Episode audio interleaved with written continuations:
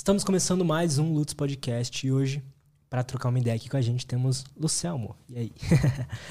e aí, cara? Beleza? Aí, Lutz, tudo jóia? Tudo jóia, cara. Aqui. Pô, mais uma vez, a gente já tava conversando em off, mas te agradecer por ter aceito o convite aí.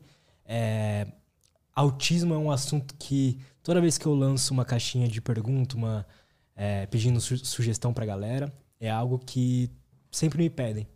É, eu queria entender mais o, o que, que, exatamente é o autismo, o que que é, qual que é o trabalho que você faz. Então, se puder dar uma, uma introdução de quem é você e a gente vai daí. Maravilha. Bom, eu sou professor, né? Eu professor... um pouquinho o microfone para você. Tá. Eu sou professor de funda... ensino fundamental já há muitos anos. E é, depois de um certo tempo, né, eu estava paralelamente, estava pesquisando, eu era pesquisador na área de história da religião, um bagulho não tem nada a ver, né? Pô, mas legal. É, poxa, um negócio super legal. Sempre fui muito apaixonado pelo tema, assim. E, e atuando como professor, tive um filho, o Benício, e depois de um certo tempo, né, com três anos e meio, a gente descobriu que ele era uma pessoa com autismo. A gente teve esse diagnóstico, a gente tinha uma, uma visão de, de autismo completamente equivocada, né? Por quê? Quando, porque, porque assim, é uma visão muito de filme, né? Tipo, Rayman, essas coisas assim, é, Código pro Inferno, sabe? Quando a gente foi no médico a primeira vez, a gente já tinha ido vários médicos, os médicos tinham dito assim, as, as mais ouvem mais isso. Ah, menina é assim mesmo, cada criança tem seu tempo, só aguardar, né? Porque não falava e tal. E aí, quando a gente foi um médico e a gente, mais uma vez, né, perguntou, doutora, ele não fala ainda, o que, que o senhor acha? Ele olhou, um médico alemão chamado Dr. Tim, lá de, de São Sebastião. Ele olhou e falou: Eu acho que esse, eu acho que esse menino é autista. Ele não fala muito bem português. Aí nós fomos embora indignados, tipo assim, que absurdo, né? Ele gosta de carinho, ele, ele é super carinhoso, ele gosta de abraçar, então não tem nada a ver, né? E a gente não sabia o que, que era. A gente tinha uma impressão muito baseada em filme, série. E aí depois a gente pesquisou, vimos que era verdade, levamos a outros profissionais, e aí nós ficamos muito tempo fazendo aquilo que que o médico, da, da, não esse, né, um outro médico lá, é, especialista, especialista, é, entendia e, e, aquilo não avançava. E depois de um certo momento eu resolvi dar um cavalo de pau na minha, na minha trajetória de pesquisa. E aí eu fui estudar autismo, né? É, eu fiz o meu doutorado no Departamento de Educação da, da PUC São Paulo e aí eu fui fazer o pós-doutoramento na, na, Federal de São Carlos, no Departamento de Psicologia. E aí desde então eu tenho me dedicado totalmente ao autismo, mas assim, é, uma perspectiva que a gente chama de práticas baseadas em evidências. Então, o que me interessa é uma perspectiva científica. O que a ciência tem dito sobre isso? Né? Porque a gente encontra muitos desses discursos atravessados. E aí, mais recentemente, por conta de conhecer cada vez mais e conhecer essa amplitude do espectro, que são pessoas muito diferentes de um extremo a outro, e eu também tive o meu diagnóstico, mais recentemente, alguns anos atrás, né? E, ou seja, eu tenho um caso bem leve e ele tem um caso que a gente chama de mais severo, meu filho, né? E aí a gente, é, portanto, está dentro do mesmo, mesmo diagnóstico, mas quadros completamente distintos.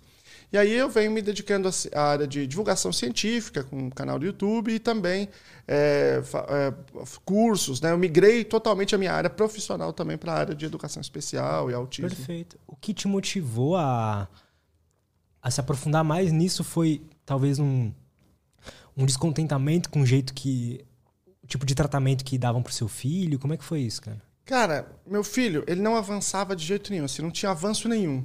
Desculpa te interromper, mas assim, que, que, que eles. Qual, quais que eram os sintomas dele? Não sei nem se pode usar essa palavra, Sim. mas qual é que, enfim, né? É, então, o autismo ele é uma condição que ele afeta duas áreas. O critério diagnóstico ele é duplo. Então você precisa ter os dois. Você precisa ter um, um prejuízo persistente na comunicação social. Isso pode querer dizer muitas coisas diferentes, né? Pode ser um prejuízo verbal ou não verbal. O indivíduo pode falar, não falar, ou falar e, e, e ter uma dificuldade nessa fala. Ou ele falar tudo, mas ter uma dificuldade na comunicação, porque ela vai muito além da fala, né? Comunicação não verbal, ela, ela envolve muitos outros aspectos sutis do, do comportamento humano, desses sinais. Pode envolver uma dificuldade aí em estabelecer e manter relações, relações de, de namoro, né, de intimidade, relações de amizade, todas elas. Pode envolver uma dificuldade também é, na, na integração entre esses vários aspectos da comunicação. Então, o indivíduo, às vezes, ele sabe falar bem, mas isso não está não tá conexo com outras comunicações que, que ele vai fazendo. A forma de mexer as mãos, a, a prosódia. Tem pessoas com autismo que têm uma fala assim, sem alteração na prosódia, ainda que tenham inteligência preservada. Mas, enfim, o prejuízo de comunicação ele é muito, muito amplo. Esse é um critério. O, no caso do meu filho, por exemplo, ele não fala, ele é não verbal, que alguma coisa em torno de um terço das pessoas com autismo é não verbal. E você tem o outro critério diagnóstico, que são comportamentos e interesses fixos e repetitivos. Então você tem a presença de estereotipias, que podem ser físicas ou motoras ou verbais ou vocais, Estereotipias são comportamentos repetitivos, aparentemente disfuncionais. Então, o indivíduo pode fazer isso aqui, que é uma, um flapping, como a gente chama, né? Pode, ele pode pular, ele pode fazer outro, qualquer outro tipo de movimento, pode repetir coisas. Ele ouve uma coisa e repete, repete uma, uma ecolalia, que é uma estereotipia vocal. Então, esses são os dois critérios diagnósticos. Se eles dois estiverem presentes e se eles forem persistentes, né? ou seja, teriam um, um, serem consistentes e terem um prejuízo significativo na qualidade de vida. Se eles não forem melhor explicados por uma, um caso de deficiência intelectual, né? se não for isso decorrência de prejuízo intelectual. E se isso acontecer na primeira infância, então a gente chama esse quadro de transtorno do espectro autista. Perfeito. Isso é o que define. Só que o transtorno do espectro autista, ele também tem níveis, então nível 1, 2 e 3. Isso depende da quantidade de apoio que o indivíduo precisa. Então, por exemplo, você pega um indivíduo com autismo, aí você se pergunta assim, quanto tempo eu preciso passar do lado dele para apoiá-lo, para ele viver a sua vida. Eu preciso estar o tempo inteiro, ele é totalmente dependente, ele precisa de apoio para ir ao banheiro, ele precisa de apoio para comer, ele precisa de apoio para fazer as coisas. Então ele é nível 3, né? apoio muito substancial. Ele precisa de apoio para algumas coisas durante o dia, mas não para todas. Ele faz uma série de coisas, mas, por exemplo, ele não sai sozinho, ele tem algumas coisas que são mais difíceis. Então, ele precisa de um apoio médio, apoio substancial. Então, nível 2, né? autismo moderado. Mas se ele precisa de apoio, mas ele é eventual, ele depende muito ali do, do, do contexto, só em alguns contextos específicos, então ele é o nível 1, o autismo leve, que é o meu caso. Então, eu, por exemplo, eu, tenho terapia, uma terapia mais é, focada em, em habilidades sociais conjugais, que são habilidades mais complexas, e algumas outras coisas, mas mais para isso, né? Então, preciso de apoio, mas não é tanto, né? É incomparável com indivíduos que têm, por exemplo, o quadro do meu filho. Então, meu filho tem um caso nível 3 ele tem um prejuízo intelectual também bastante grande, porque tem a deficiência intelectual junto. Veja, se já não fala, isso já traz uma série de dificuldades para o indivíduo no dia a dia. Então, ele tem dificuldade para fazer tarefas diárias, como comer, é, trocar de roupa, ele não, não consegue sair sozinho, enfim, coisas cotidianas. O... E aí, quais que eram a, os tratamentos que o que bom o médico ali passava que você que você viu que não estava não tava funcionando então quando a gente foi no médico ele era um neuropediatra e o que ele propôs é o que, não sei, não tem, não tem número, mas deve, sei lá, deve ser uns 95% das vezes que é proposto no Brasil, o que a gente chama de terapia eclética. Eclético quer dizer é, de, de fonte variada, de, de, de, estilo variado. Então, ele diz assim: não, você vai na fono, na psicóloga, na TO, na, enfim, ou, ou, algum outro profissional. Nós fazemos esse, esses e, e, a ecoterapia, e cada um fazia o seu trabalho. Tipo assim, eu faço a minha avaliação e faço o meu trabalho baseado naquilo que eu que eu entender que é adequado para esse caso. E é isso que a gente fazia. E é isso que normalmente a gente vê nos lugares, as pessoas tendo acesso, né? Mesmo as pessoas que estão se servindo do serviço privado, tá?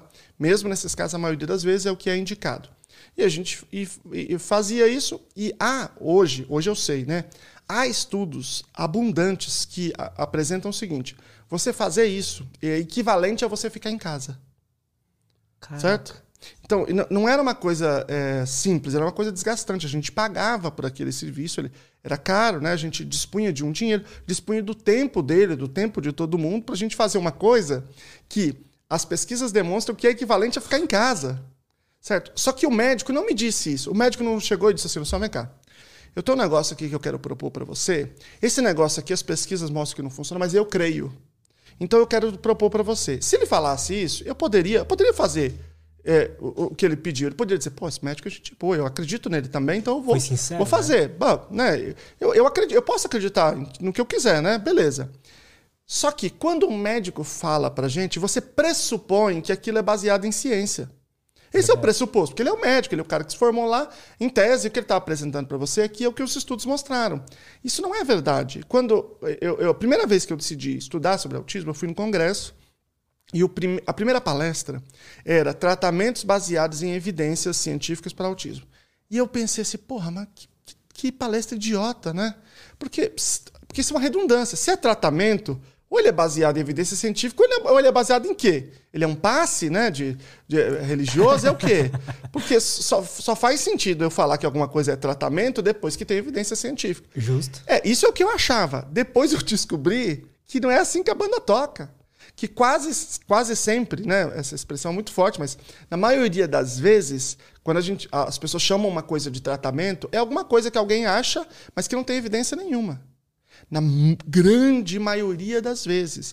Existe uma, existe uma distinção muito grande em termos de, de legislação no Brasil em relação a, coisas que são intrusivas, né, remédios e vacinas, e terapias ou práticas educacionais. Por exemplo, vacinas. A gente, no começo da pandemia, a gente é, fez aí 190 vacinas do mundo, 190 empresas, né?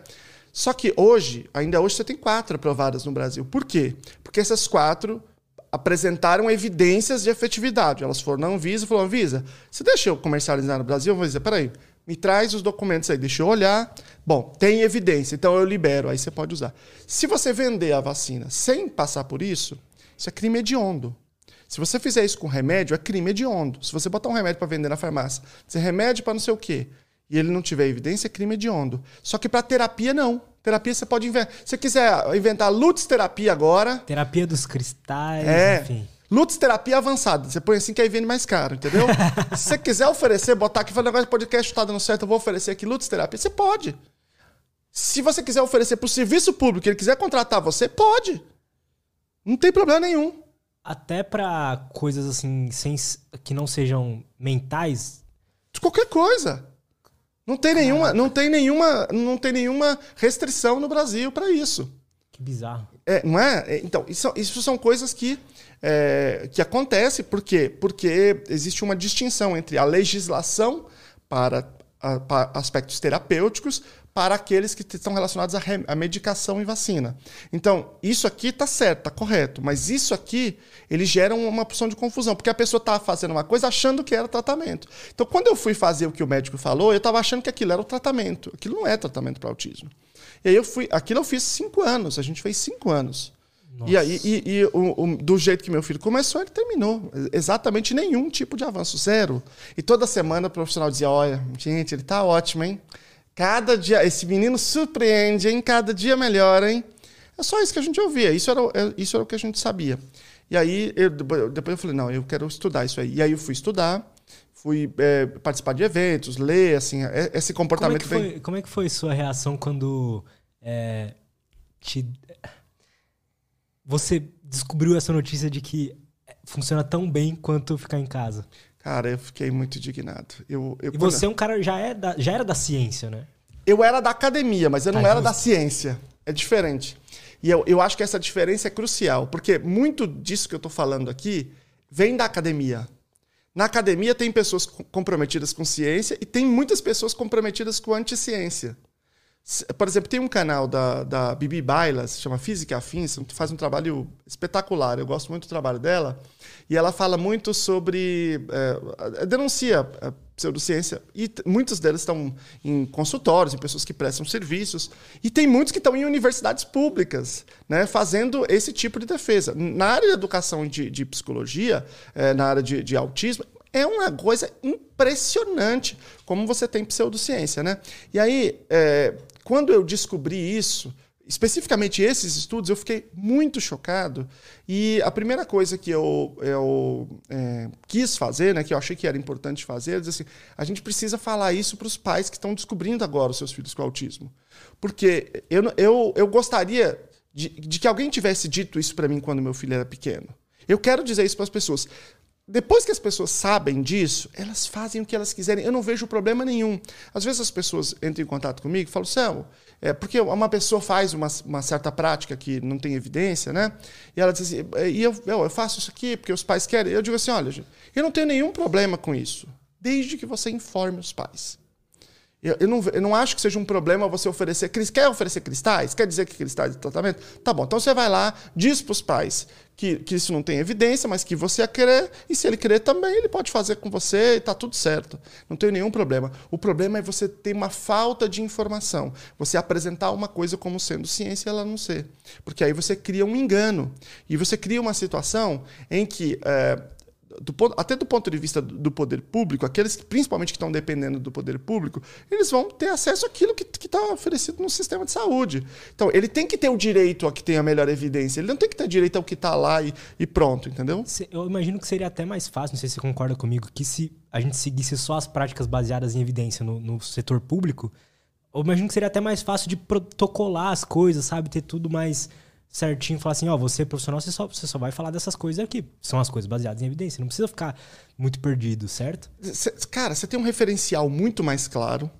E mais do que isso, quando você trabalha com práticas baseadas em evidências, isso significa o quê? Significa que antes de eu implementar uma prática, antes de eu prestar um serviço público, e aí isso pode ser em todas as áreas né, aplicadas, eu preciso antes que aquela prática passe por um teste rigoroso. Esse teste rigoroso, ele não é só de eficácia, ele é se ele funciona ou se não funciona, e entre aquelas coisas que funcionam, quais funcionam melhor e quais funcionam pior. Então, também é um teste de eficiência. Poxa, se você tem um dinheiro, você vai investir o seu dinheiro, você quer aquilo que tem o melhor retorno, que tem a maior eficiência, aquilo que de fato vai dar, que vai dar mais garantias para você de que aquilo está funcionando. Então, é, é, além de você ter uma estrutura muito mais clara, muito mais transparente, você ainda tem muito mais retorno do ponto de vista do poder público. Porque veja só, se você, por exemplo, oferece intervenção baseada em evidência para as crianças, é, isso significa que eu vou utilizar as técnicas adequadas, as metodologias adequadas, que eu vou utilizar a carga horária adequada, profissional bem treinado e, no caso do autismo, o aspecto mais central é a precocidade. Ou seja, eu vou pegar as crianças quanto mais cedo, melhor.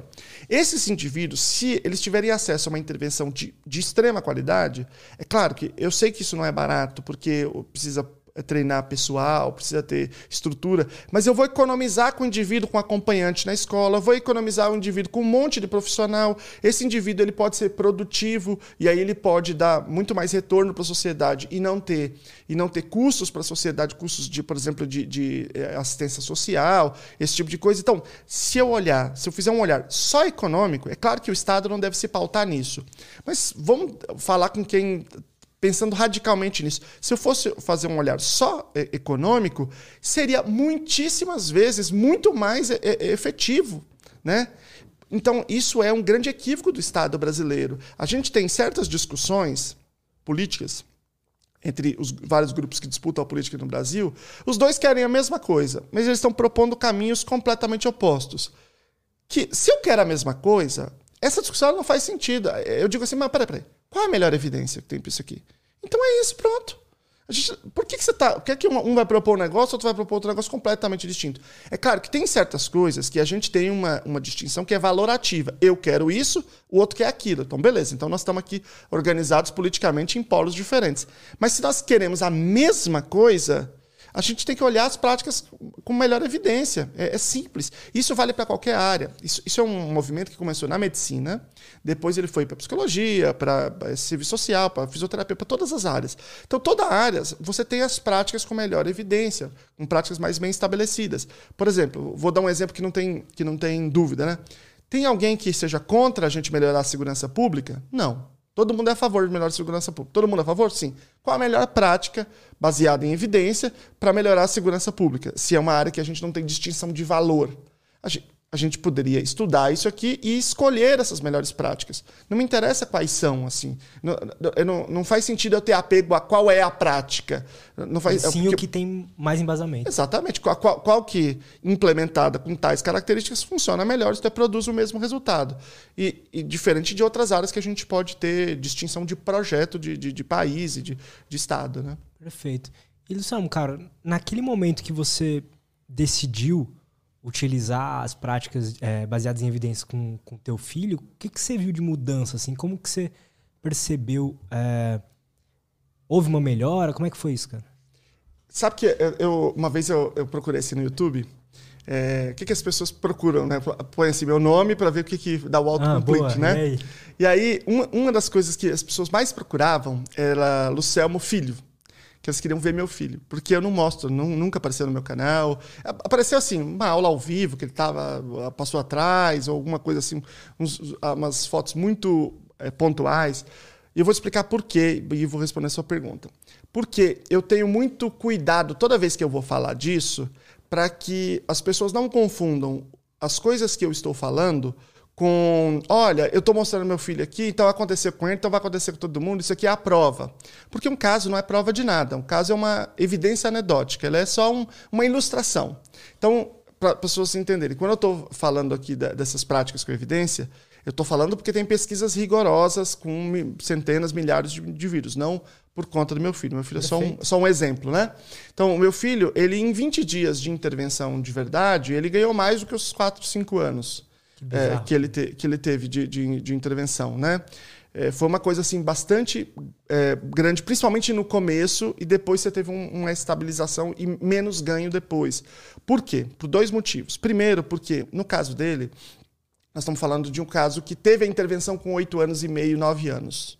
E isso é, é incomparavelmente inferior a uma intervenção com um bebê.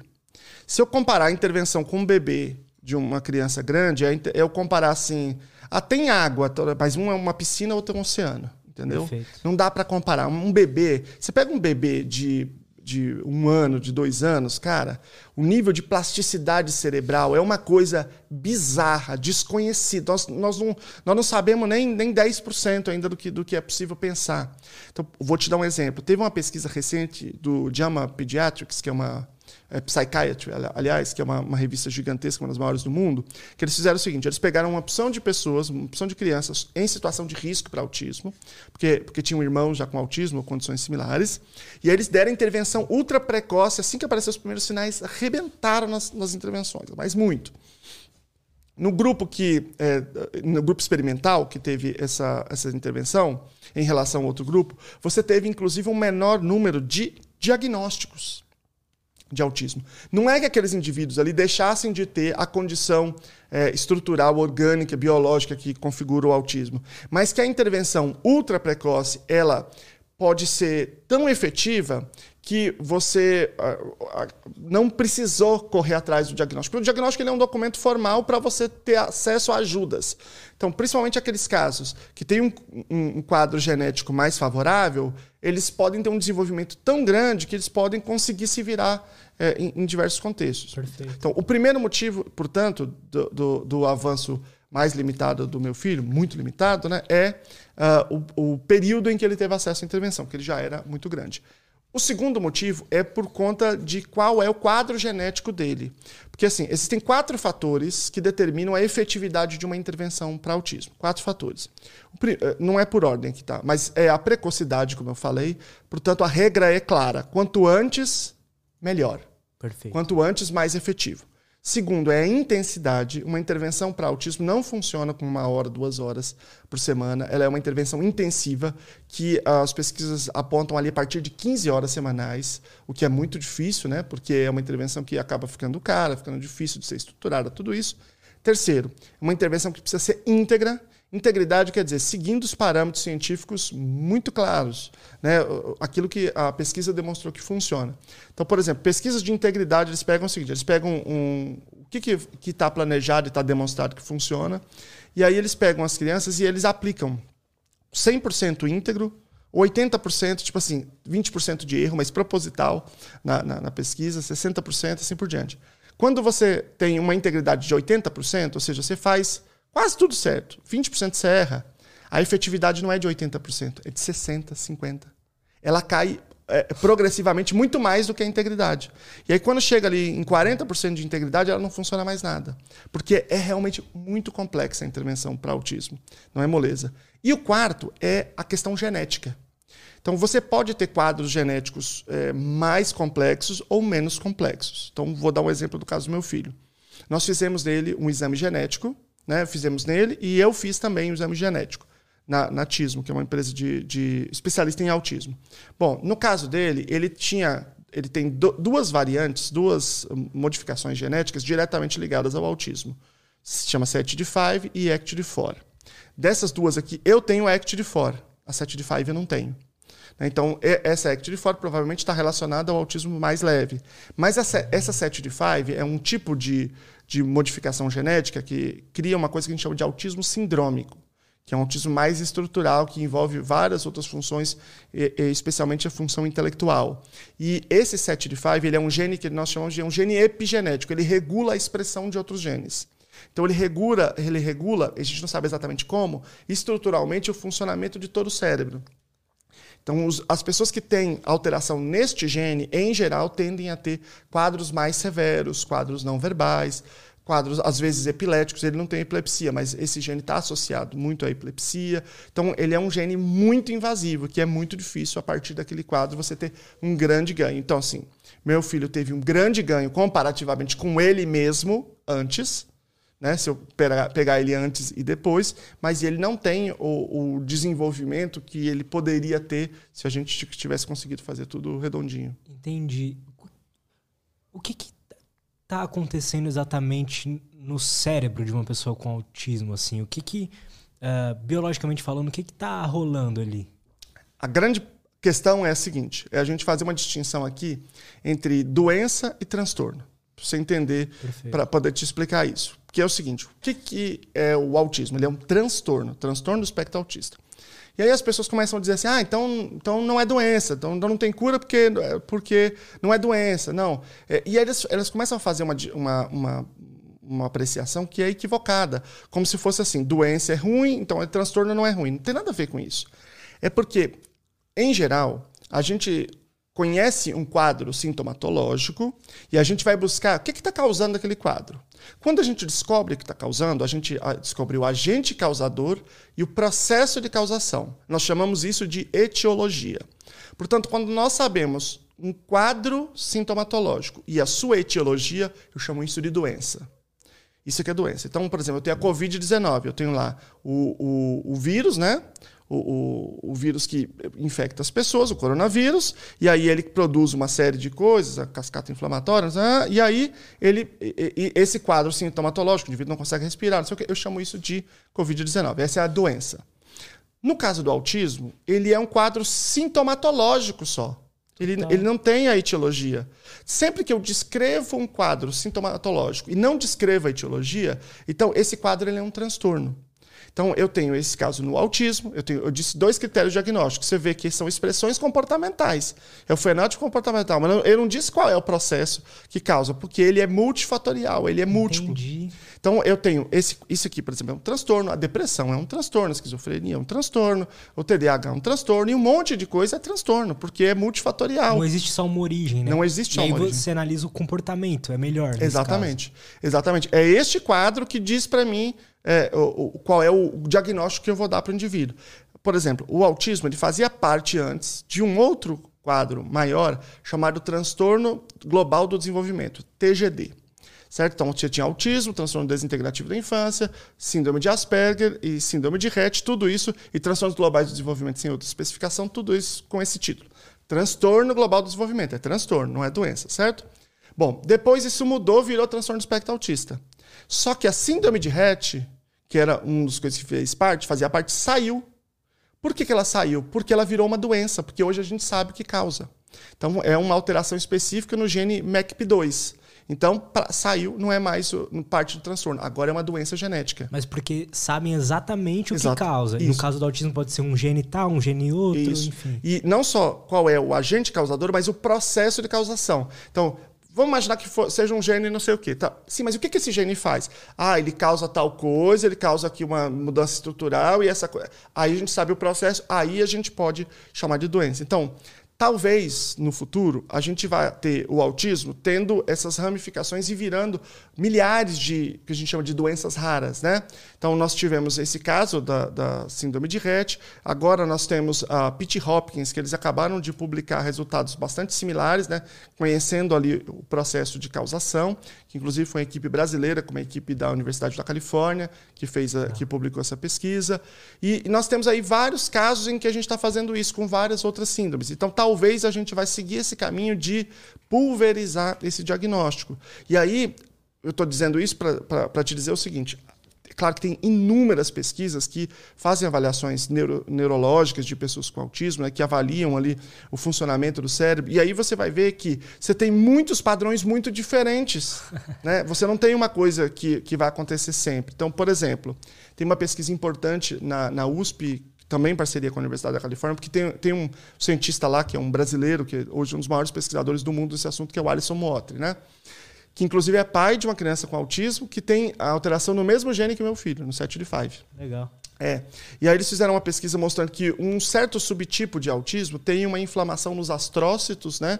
Que é, que é uma parte importante do, do, do, do funcionamento do cérebro. Então você tem um subtipo que tem isso, por exemplo. Isso pode ser responsável por parte dos processos. Você tem um subtipo que tem é, o que a gente chama de. É, tem um prejuízo nas ondas de cálcio. Então, quando você pega. Lá, o que, que ele faz lá? Ele pega uma uma pelezinha, pedacinho de pele no seu corpo, e aí ele põe num ambiente químico que faz ela retroceder e virar uma célula pluripotente, uma célula tronco. Né? Uma célula que pode se especializar em qualquer uma. Ele põe num outro ambiente químico que ela se especializa em cérebro. Então ela pegou um pedaço do seu braço lá e aí ele faz milhares de mini cérebros seus. Se eu fizer uma tomografia, dá para fazer tomografia lá. Se eu fizer uma tomografia naquele cérebro e no seu cérebro, você vai ter os mesmos padrões de funcionamento. Eu trouxe um cara aqui que, fala, que faz isso. É, muito então, legal, cara. Então, isso aí é um negócio fantástico. É muito foda. É, o Alisson Motri é, o, é o, digamos assim, o líder dessa área hoje. E aí ele pega pessoas com autismo e ele faz lá milhares de microcérebros e tal, minicérebros, é, organoides cerebrais. Te mandou para o espaço recentemente na SpaceX para ver como é que se desenvolve microgravidade. E aí ele pega aquilo ali e aí ele vê esses padrões. Então, por exemplo, você tem um, alguns padrões que ele pega uma pipeta de, de coisa, tipo um conta-gota, né, e bate no, no, no, em cima do, do minicérebro. Quando é um minicérebro de um cérebro típico, existe uma onda de cálcio, como se fosse uma proteção, que se espalha por todo o cérebro. Quando é alguns subtipos de autismo, essa onda de cálcio ela faz assim, ela faz e ela, e ela cai. Ela se levanta e cai, ela não se espalha. Então, existe um problema de integração, de comunicação entre os vários campos daquele minicérebro. É claro que a gente não sabe dizer se no cérebro de verdade faria exatamente a mesma coisa. Mas você tem um problema de interconexão é, entre as partes do cérebro em certos subtipos de autismo. Você tem, enfim, você tem vários outros. Estou dando dois exemplos aqui, mas existem vários outros. É, é, problemas, né? várias, várias outras questões que aparecem em vários é, cérebros de pessoas com autismo em diversos subtipos diferentes. Portanto, não só geneticamente você tem diferentes origens, mas enquanto processo de causação, processo cerebral, você também tem outras, outras origens, vários processos diferentes. Você tem, por exemplo, sinapses de glutamato, que principalmente indivíduos mais severos, que tem muito, né? são sinapses. É, é, ele fez uma tradução uma vez por sinapse grudenta. É como se fosse uma sinapse que é, é uma atividade elétrica disfuncional que acontece no cérebro cérebro é como se ela ocupasse o cérebro e ela dificulta o indivíduo a aprender outras coisas, porque ela fica ali é, é, se, criando essas comunicações disfuncionais e não permitindo as, as, mais funcionais. Então você tem vários tipos de processos diferentes. Talvez o futuro seja justamente ir discriminando e dividindo todos eles para diferentes condições diagnósticas. Fascinante isso. Mas você saberia me dizer o que que uh, pessoas com autismo, e aí você pode, se puder dar um relato pessoal, enfim, elas relatam que sente, sabe? O que que, que elas sentem, sabe? Sim. Então, eu acho que essa é a primeira coisa importante, né? A gente fazer uma, uma distinção. Se, se eu tenho processos diferentes e genética diferente, e eu tenho um espectro tão amplo que vai desde o Elon Musk, né, que é uma pessoa diagnosticada com autismo, por exemplo, é, até, sei lá, o meu, o meu filho. Então, um espectro tão amplo com o mesmo diagnóstico, a gente também tem diferentes experiências muito, muito gritantemente distintas.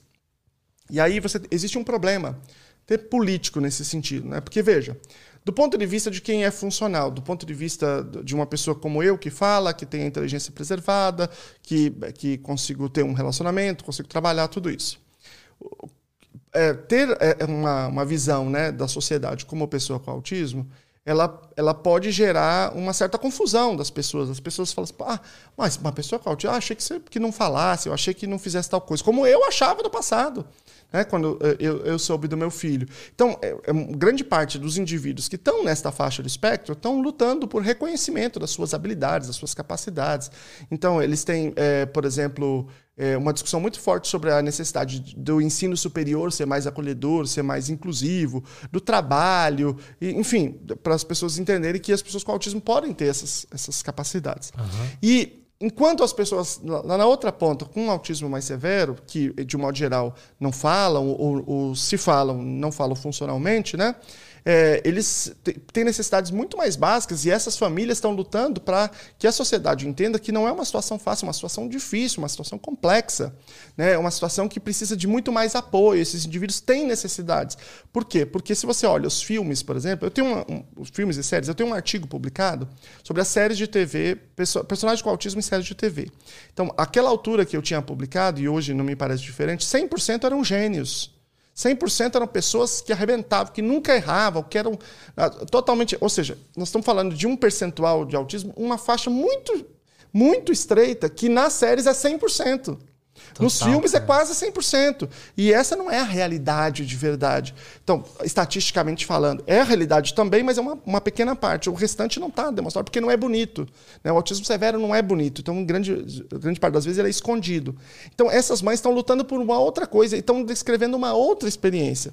Portanto, é, a experiência de um indivíduo que fala, que diz eu me sinto assim, não é a experiência do espectro do autismo. É a experiência de uma pequenina faixa é, é, é, no, do autismo leve, mas que é importante. É, então eu vou te dar alguns exemplos que eu acho que são algumas coisas que são significativas, né? Por exemplo, pessoas com, com autismo, de modo geral, elas relatam que elas têm uma dificuldade de manter o contato visual. Depende do contexto e depende da pessoa. Tem pessoas que não têm problema. Mas, quando você pega os livros de pessoas com autismo, que descrevem por que, que isso acontece, elas descrevem coisas completamente diferentes. Uma diz assim, ah, eu sinto uma pressão social. A outra diz assim, não, eu não sinto a pressão social, mas, mas me incomoda porque me incomoda é a posição. O outro diz, não, eu me incomodo. Então, cada um diz, vive essa experiência de uma maneira diferente. Mas sente um incômodo, né? Sente um incômodo, é. E esse incômodo, ele é muito difícil de explicar. Total. Eu vou te dar um outro exemplo. É, tem uma coisa que eu nunca gostei que é barulho de exaustor. Odeio, sempre odiei. Tem hotel que você. você eu, fico dando palestra e tal, então acabo indo muito hotel, né? Aí tem no hotel que você vai acender o, o botão, a, a, luz do banheiro, e aí automaticamente já liga o exaustor. Né? Não tem duas separadas. Tem uns que separados, tem uns. E aí, nesses lugares, eu sempre fiz o seguinte: quando ligava e já era exaustor, eu desligava, ligava a lanterna do meu celular e botava na pia para poder tomar banho. Porque eu não gostava. E aí, depois de um, de um que, que eu conheci a minha, a minha companheira, né? E ela, a gente estava conversando, e eu, e eu comentei isso, eu não tinha diagnóstico ainda. E ela falou assim: Mas o que, que você sente? Eu falei não sei, eu, eu, não gosto. Mas o que, que é? Eu falei, não sei, não sei te descrever. É, eu só não gosto, só me incomoda. Sim. E aí ela, ela me apresentou alguns documentos de, de científicos, né? Que dizem características do autismo. E aí, aí o cara está dizendo, ah, alguns exemplos aqui. Aí tem, tem medo de exaustor. Tem lá, tá lá escrito, que é do, do Partington, que é um grande analista do comportamento. E aí, aí e eu falei assim, e eu achei que ela estivesse brincando, depois ela me mostrou, tá escrito aqui, ó. É, e que é muito comum. Por quê? Quem que vai saber? A gente não sabe. Hoje a gente ainda não sabe. E a maioria das vezes isso acontece de uma maneira que, que é difícil de escrever. Então, esse é um exemplo. O, o, o, outra questão que eu acho que é muito forte nessa faixa do espectro é a dificuldade de entender sinais sociais complexos, sinais sutis que para a maioria das pessoas seria tranquilo, assim, você vai pegando na experiência. Tipo o quê, por exemplo? Tipo, por exemplo, assim, qual é a distância que, que, que as pessoas devem ficar ao conversar? Você, você, hum. Mas você nunca nem parou para pensar nessa, nessa pergunta. Porque, pô, na, na, na, distância normal, da distância. Mas o que, que é normal? É assim? É dessa distância aqui ou é a 5 metros? Entendeu? E aí, por exemplo, quando a gente vai ensinar pessoas com autismo, nas intervenções, por exemplo, seria uma intervenção de habilidades sociais, a gente, ao invés de trabalhar com conceitos mais abstratos, a gente tenta trazer uma regra. Então, a regra é um, um braço de distância, essa distância aqui. É claro que a gente sabe, assim, à medida que você vai ficando mais velho também, você vai sacando que depende, se for sua namorada ou seu namorado, você tem um, alguém que você tem intimidade, pode ser mais perto, se é uma autoridade, em geral, vai ser mais longe. Existe uma distinção, mas não dá, é, é, é, é muita coisa, é muita regra. Eu me lembro que quando eu era pequeno, eu ia para casa da minha, da minha madrinha, que é aqui perto, inclusive, né? É, eu ia para casa dela e aí eu, eu chegava lá e ela tinha a assinatura da revista Trip. Eu pegava essa, essa revista tripla, eu, eu, eu, ia pouco lá, né? Então quando chegava lá tinha bastante, e eu não dormia, eu ficava lendo a revista tripla, porque a revista fala, falava de relacionamento, nem sei se tem ainda, mas ela falava muito de relacionamento. Então qual é a regra quando você chega se cumprimenta, se não cumprimenta, se você vai chavecar alguém, se o que, como é que é. Então é, um, esse indivíduo ele trabalha muito mais com regras, o indivíduo com, com autismo, com Asperger, do que com, do que com essa sutileza que você vai pegando. Um feeling, um né? feeling, é. É uma, é uma, é uma um sistema de navegação social que as pessoas já têm pré-instalado, né? E que nesses indivíduos você, tem, você não tem isso pré-instalado. E é muito interessante que é uma coisa que, que a gente confunde com a inteligência. Não tem nada a ver com inteligência.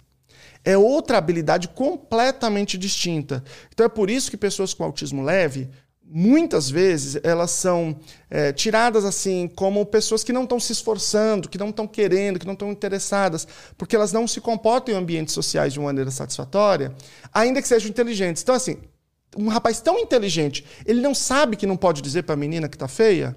Não, não sabe, porque não tem nada a ver com a inteligência, é outra coisa. Entendeu? É outra habilidade. Essas habilidades de natureza social, elas têm outra origem, outra composição, que não está relacionada à ciência, então, à, à, inteligência. Então, mesmo pessoas muito inteligentes podem cometer atos sociais absurdamente ridículos sem entender aquela relação. Eu quando, eu, quando eu penso na minha adolescência, os chavecos que eu dei, meu amigo. Como que é? Cara, eu, eu, eu juro para você que eu coro de lembrar, assim, que eram umas coisas assim tão absurdas, tão absurdas, que, assim, é, você fala, pô, mas eu era um cara que, que, lia, que estudava. Não, eu falava umas coisas que, que, que a pessoa não tinha nem, nem, nem, como entender. Tipo assim, eu gostava muito de política, meu negócio era esse, eu era fissurado. Isso é uma característica de pessoas com autismo, eles têm hiperfoco, né? Então, tem uma, um, um hiperfoco numa coisa e eu fico fissurado naquilo de uma maneira assim, impressionante. Depois é outra coisa e vai mudando. Então, nessa época, veja, eu frequentava a igreja e só falava de, de política. Todo mundo já me odiava. Por quê? Porque eu estava falando de uma coisa que não tinha nada a ver, não era daquele contexto. Né? Depois eu, eu fui fazer militância política, movimento estudantil e tal. Aí eu encontrei um lugar uhum. em que o meu hiperfoco tinha função, tinha funcionalidade.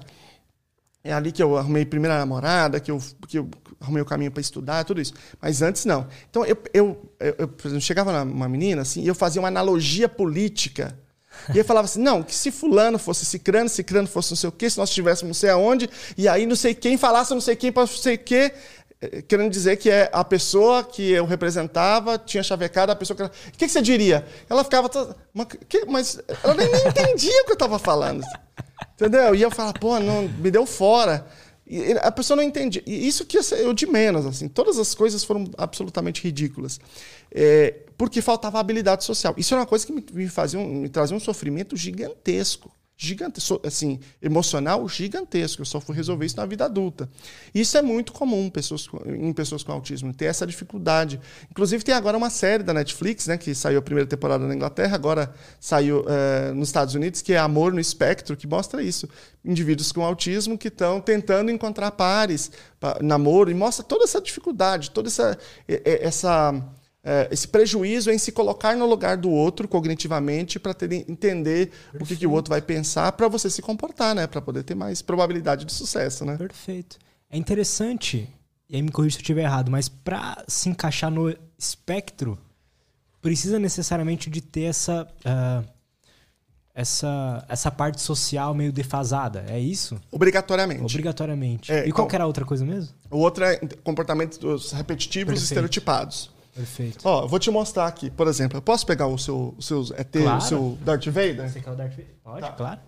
Tá. Eu vou te, vou te mostrar aqui um, teste muito interessante, chamado teste, é, é o teste CLN. Né? Eles chamavam, eu vou chamar aqui de ET e de Vader, tá? Tá bom. Mas no original eram duas bonecas, uma chamava Sally e outra chamava N.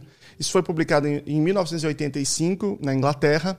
E esse teste, eu acho que ele é um dos mais reveladores sobre essa natureza do autismo, né? Bom, imagina o seguinte, a Sally, ela tem, uh, ela tem aqui uma, uma, uma bolinha, ela tem alguma coisa. Eles faziam com uma bolinha. E ela pegou essa bolinha e guardou aqui na, no copinho, certo? Só que vamos colocar o copinho aqui mais longe, né? Porque aí não dá para ela ver o copinho, o interior, tá lá no fundo do copinho, certo? Bom, ela pegou, deixou lá a bolinha dela e ela saiu. Eles pegam a, bolinha, a, a, a boneca e tiram. Isso aqui foi feito com boneca e foi feito com outras coisas, com pessoas, em várias situações já, tá? E aí o Darth Vader tava olhando a bolinha, pegou a bolinha para poder brincar e guardou a bolinha no bolso, certo? Bolinha, o Darth Vader tirou do copinho e guardou no bolso. Aí a Sally voltou. Bom, a Sally voltou e tá morrendo de vontade de brincar com a sua bolinha. A pergunta é: onde que a Sally vai procurar primeiro a sua bolinha? Onde, Lutz? No copinho? No copinho, onde ela deixou. Aham. Então, essa, é, é, esse teste foi feito com várias pessoas com autismo sem deficiência intelectual, nenhum com prejuízo intelectual, todos com a inteligência preservada. E sabe o que eles diziam? Que ela ia procurar primeiro no bolso do Vader. Na verdade, eles fizeram uma caixa e uma cesta, né? Mas. Uhum. Por quê? Porque eles não conseguiram se colocar no lugar dele para perceber que ele não tem como saber que tá aqui. Olha que interessante. Entendeu? Essa pesquisa ela foi feita, eram três grupos, certo? Os, os, grupos eram o seguinte: o um era de crianças pequenas com desenvolvimento típico. Quatro anos elas acertavam. Quatro aninhos acertavam. Os outros eram pré-adolescentes com síndrome de Down, portanto, com prejuízo intelectual, com prejuízo cognitivo. E eles acertavam. Porque essa não é uma habilidade de natureza cognitiva, é uma habilidade de natureza social. É diferente. E os indivíduos com autismo também, pré-adolescentes, já não eram criancinhas pequenas, sem nenhum prejuízo cognitivo, erravam. A grande maioria que errou. Interessante, cara. Então isso aqui é uma habilidade diferente. Porque veja, se eu tô muito obrigado, Alien. Muito obrigado, Vader. Já comecei a assistir hoje o Obi-Wan, Kenobi, que já lançou hoje. Então nós estamos com Star Wars em dia aqui. Boa.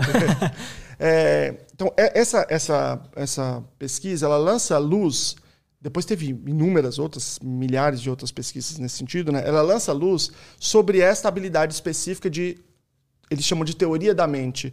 Os analistas do comportamento chamam de tomada de perspectiva, que é o seguinte: vamos imaginar que eu esteja Estou indo no, no, numa fila no McDonald's. Eu estou indo lá, eu vou comer um McDonald's. E aí tem uma fila de 10 pessoas, eu vou, digamos que eu vou lá, estou com muita fome, eu, eu, vou entrar na frente. Se eu entrar na frente, o que as pessoas da fila vão pensar? Elas vão pensar, pô, que cara folgado, né? Que, poxa, que pessoa é, sem educação e tal. Elas vão pensar, pô, vou perder o horário. É que elas vão sentir, elas vão sentir raiva, elas vão ficar, é, elas vão se sentir frustradas, elas vão se sentir decepcionadas se alguém me conhecer. Uhum. O que elas vão fazer? Talvez elas vão me xingar, talvez elas vão falar, ô, ô, ô, cara, o caixa, esse cara cortou aí a fila. Ou seja, eu consigo prever um pouco, o que, que ele vai pensar, sentir e fazer. Isso aqui não é habilidade de natureza cognitiva. Uma pessoa pode ter o QI do Einstein e não conseguir fazer esse movimento. Entendi. Entendeu? São coisas diferentes. E isso é base para grande parte dos problemas que a gente tem na vida, como pessoas com autismo, né? Porque quando isso está prejudicado, não quer dizer que em todas as pessoas com autismo está prejudicado, mas a grande maioria. Quando isso está prejudicado, isso se espraia para todas as dimensões da vida, porque todo momento você usa isso, você usa essas habilidades. E quando elas, quanto mais em déficit elas estão, mais prejuízo elas trazem para a qualidade de vida do indivíduo. E aí a gente tem que ensinar essas habilidades. E aí, por acaso, acontece de que, por ter essa essa habilidade, é, não ter essa habilidade social, uma criança com autismo, por exemplo, pode sofrer por conta disso na escola, por exemplo, com bullying, alguma coisa assim, e o autismo dela piorar, ou seja, o ambiente consegue ir piorando ela por conta disso? Como é que é isso? Essa é uma, eu acho que é uma, uma excelente questão. Então, vamos, vamos por partes. Aqui, a primeira questão do bullying. O uhum. bullying, é, ele é um, uma coisa muito, muito séria, muito grave, né, em todos os lugares do mundo, talvez especialmente no Brasil. E a, a, a, literatura científica chama a pessoa com autismo de, abre aspas, vítima perfeita do bullying. E eles descrevem os motivos pelos quais ele é a vítima perfeita. O que isso quer dizer? Que ele tem todas as características que favorecem a existência desse fenômeno. Por quê? Porque essa deficiência não é visível. É diferente da, da, da, síndrome de Down, por exemplo, que você vê a deficiência, isso gera uma série de questões no ambiente que acabam, de alguma forma, eventualmente favorecendo ali. Mas no caso do autismo, isso não é visível. O autismo não tem cara. Então você pode ter qualquer pessoa que tem autismo e você não vai saber fisicamente, olhando para ela, que isso acontece. Isso aumenta, é, é, torna mais suscetível a ausência de de essa sutileza desses sinais sociais é uma outra coisa gravíssima. E você tem um indivíduo que também não consegue rebater. Por quê? Bullying não é uma criança xingar outra. Uma criança xingar outra chama infância. Um adolescente xingar o outro chama adolescência. Não tem problema. Sou professor de sala de aula. Então, eu vi um adolescente xingar o outro. Se o outro xingasse, aí eu parava aquilo ali, tá tudo certo, tá, tá zero a zero. A não ser, claro, que se fosse um, um xingamento racista, é outra coisa. Aí tem uhum. alguns casos que são exceção. Mas um indivíduo xingar o outro, isso é, isso é um processo natural do desenvolvimento do indivíduo, que isso serve para você suportar relações de pressão no futuro. O, o, o, bullying ele é caracterizado por uma relação entre que em, geral entre vários indivíduos contra um e esse indivíduo ele é indefeso ele não consegue rebater no mesmo nível. Esse é o primeiro aspecto importante. Então, e você tem isso de maneira reiterada não é uma vez só e você tem isso com a intenção de de fato é, machucar aquele indivíduo de ofender aquele indivíduo tudo isso. E as pessoas com autismo por todas essas características elas são vítimas perfeitas e que sofrem muito esse fenômeno. E principalmente aquelas com autismo leve. Porque o autismo mais moderado a severo, elas já estão mais claramente identificadas, elas acabam sendo mais protegidas, porque está mais claro que é um indivíduo ali com deficiência. O autismo mais leve ele é confundido como um indivíduo que é, que é mal educado, que é arrogante e tal. E ele acaba sofrendo muito mais isso. Eu posso te dizer assim, que a minha experiência escolar ela foi horrível nesse sentido. Todos os lugares que eu estudava, é, eu tinha problemas gravíssimos com isso. Vários lugares eu tinha que sair todos os dias, todos os dias, segunda, sexta, todas as semanas eu tinha que sair por trás, tipo, uma, duas horas depois que tinha dez caras querendo me bater na frente. Todos os dias.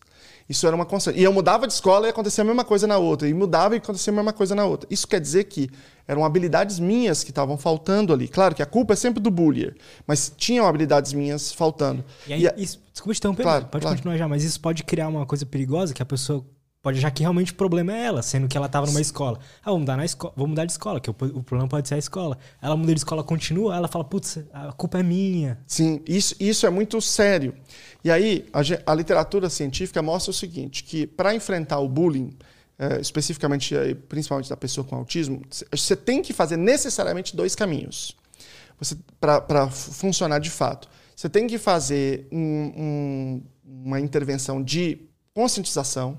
Então é preciso que haja um calendário fixo de conscientização sobre bullying, sobre deficiência. As pessoas precisam saber o que é o autismo, precisam saber eh, dessas diferenças, dessa diversidade da, espécie humana, independentemente de autismo. É, precisa saber eh, esses aspectos do respeito, qual, o que é importante, o que não é importante. Ou seja, políticas ali de gerenciamento de comportamento efetivas. Então você precisa ter uma ação coletiva, global, de conscientização e manejo de comportamento, e você precisa ter treino de habilidades sociais.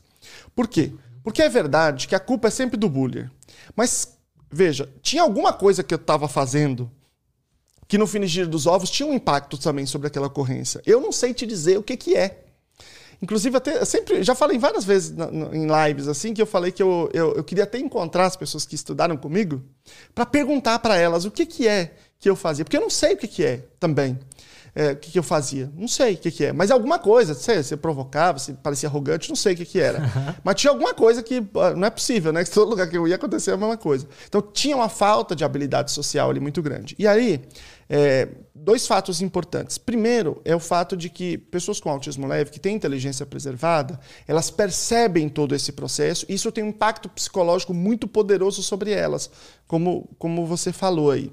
E aí, é, e uma segunda coisa nesse, nesse aspecto é que isso muitas vezes também não acontece só na escola, acontece em outros ambientes.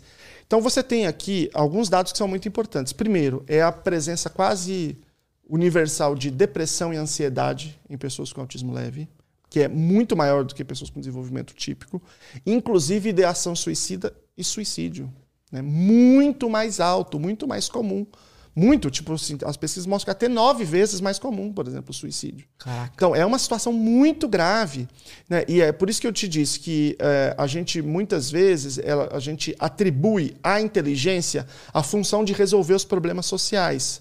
Então, a gente tende a não dar o apoio necessário para o autismo leve. Até esse nome é péssimo, leve. Não é leve, porque do, do ponto de vista da qualidade de vida, os impactos são profundos, né? Mas é uma questão mais descritiva, comparativa. Mas a gente tende a não dar o apoio necessário para os indivíduos com autismo leve sob essa alegação de que eles são inteligentes e resolvem. Isso é um grande erro uh, social, é um grande erro em termos de política pública, é um grande erro enquanto, enquanto sociedade, de um modo geral, porque esses indivíduos precisam de muito apoio. E esses apoios estão nessa esfera desses, dessas intervenções públicas em relação ao bullying, de intervenções de saúde mental muito sérias e intervenções na área de habilidades sociais. O,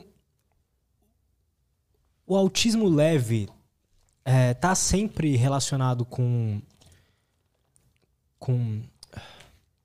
Por ter esse, super, esse hiperfoco e tal, tá sempre relacionado a uma inteligência, sempre o autismo leve? Ou não? Não. É, o autismo leve, é, é, que essa expressão é péssima, né? Autismo leve, porque tem vários, vários referenciais para a gente usar as coisas todas, essa, esses Justo. nomes, né? No, o DSM, que é o Manual Estatístico Diagnóstico de Transtornos Mentais, que é o que a gente usa como principal referência, ele fala de nível 1, 2 e 3, e ele fala de nível de apoio. Isso quer dizer o seguinte, que se alguém tiver deficiência intelectual, mas tiver um apoio muito, muito é, pouco, porque ele está num ambiente muito inclusivo, porque ele, ele aprendeu atividades práticas de uma maneira efetiva, ele está num ambiente que aquelas habilidades são mais requeridas, ele pode ser nível 1. Uhum. E alguém que é nível 1, mas que desenvolveu transtornos mentais, que tem um comportamento autoagressivo ou heteroagressivo muito sério, que precisa de apoio o dia inteiro, talvez possa chamar de nível 3.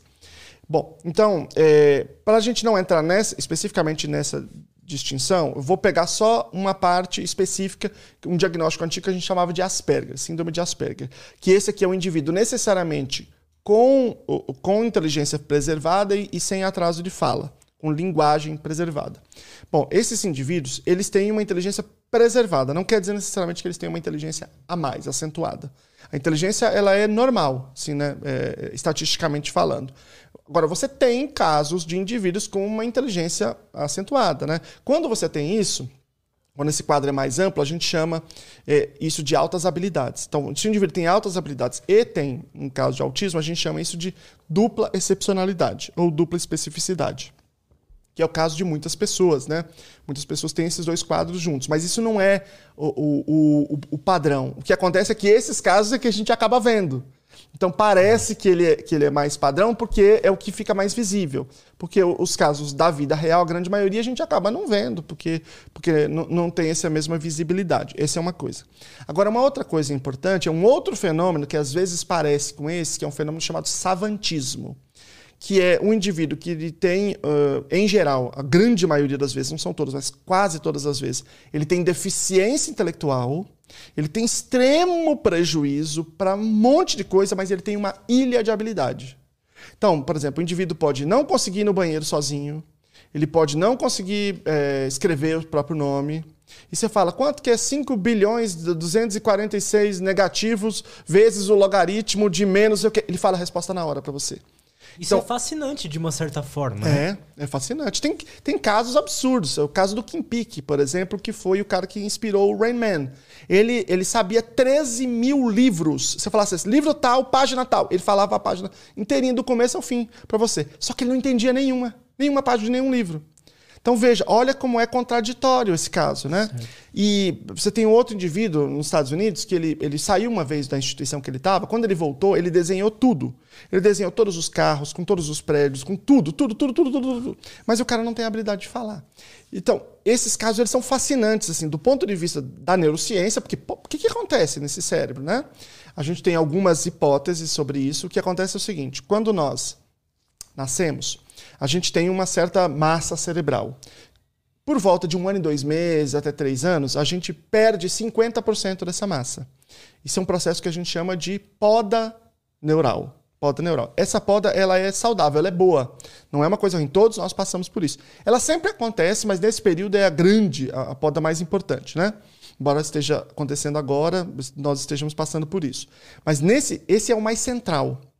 E aí, nesse momento, você depura é, neurônios que não são de tanta qualidade, relações sinápticas, né, estruturas sinápticas que não são de tanta qualidade, neurônios que são disfuncionais, porque assim, nós temos, por exemplo, você, você é músico aqui, você- existe um negócio chamado ouvido absoluto. Todos nós nascemos com ouvido absoluto, todo mundo.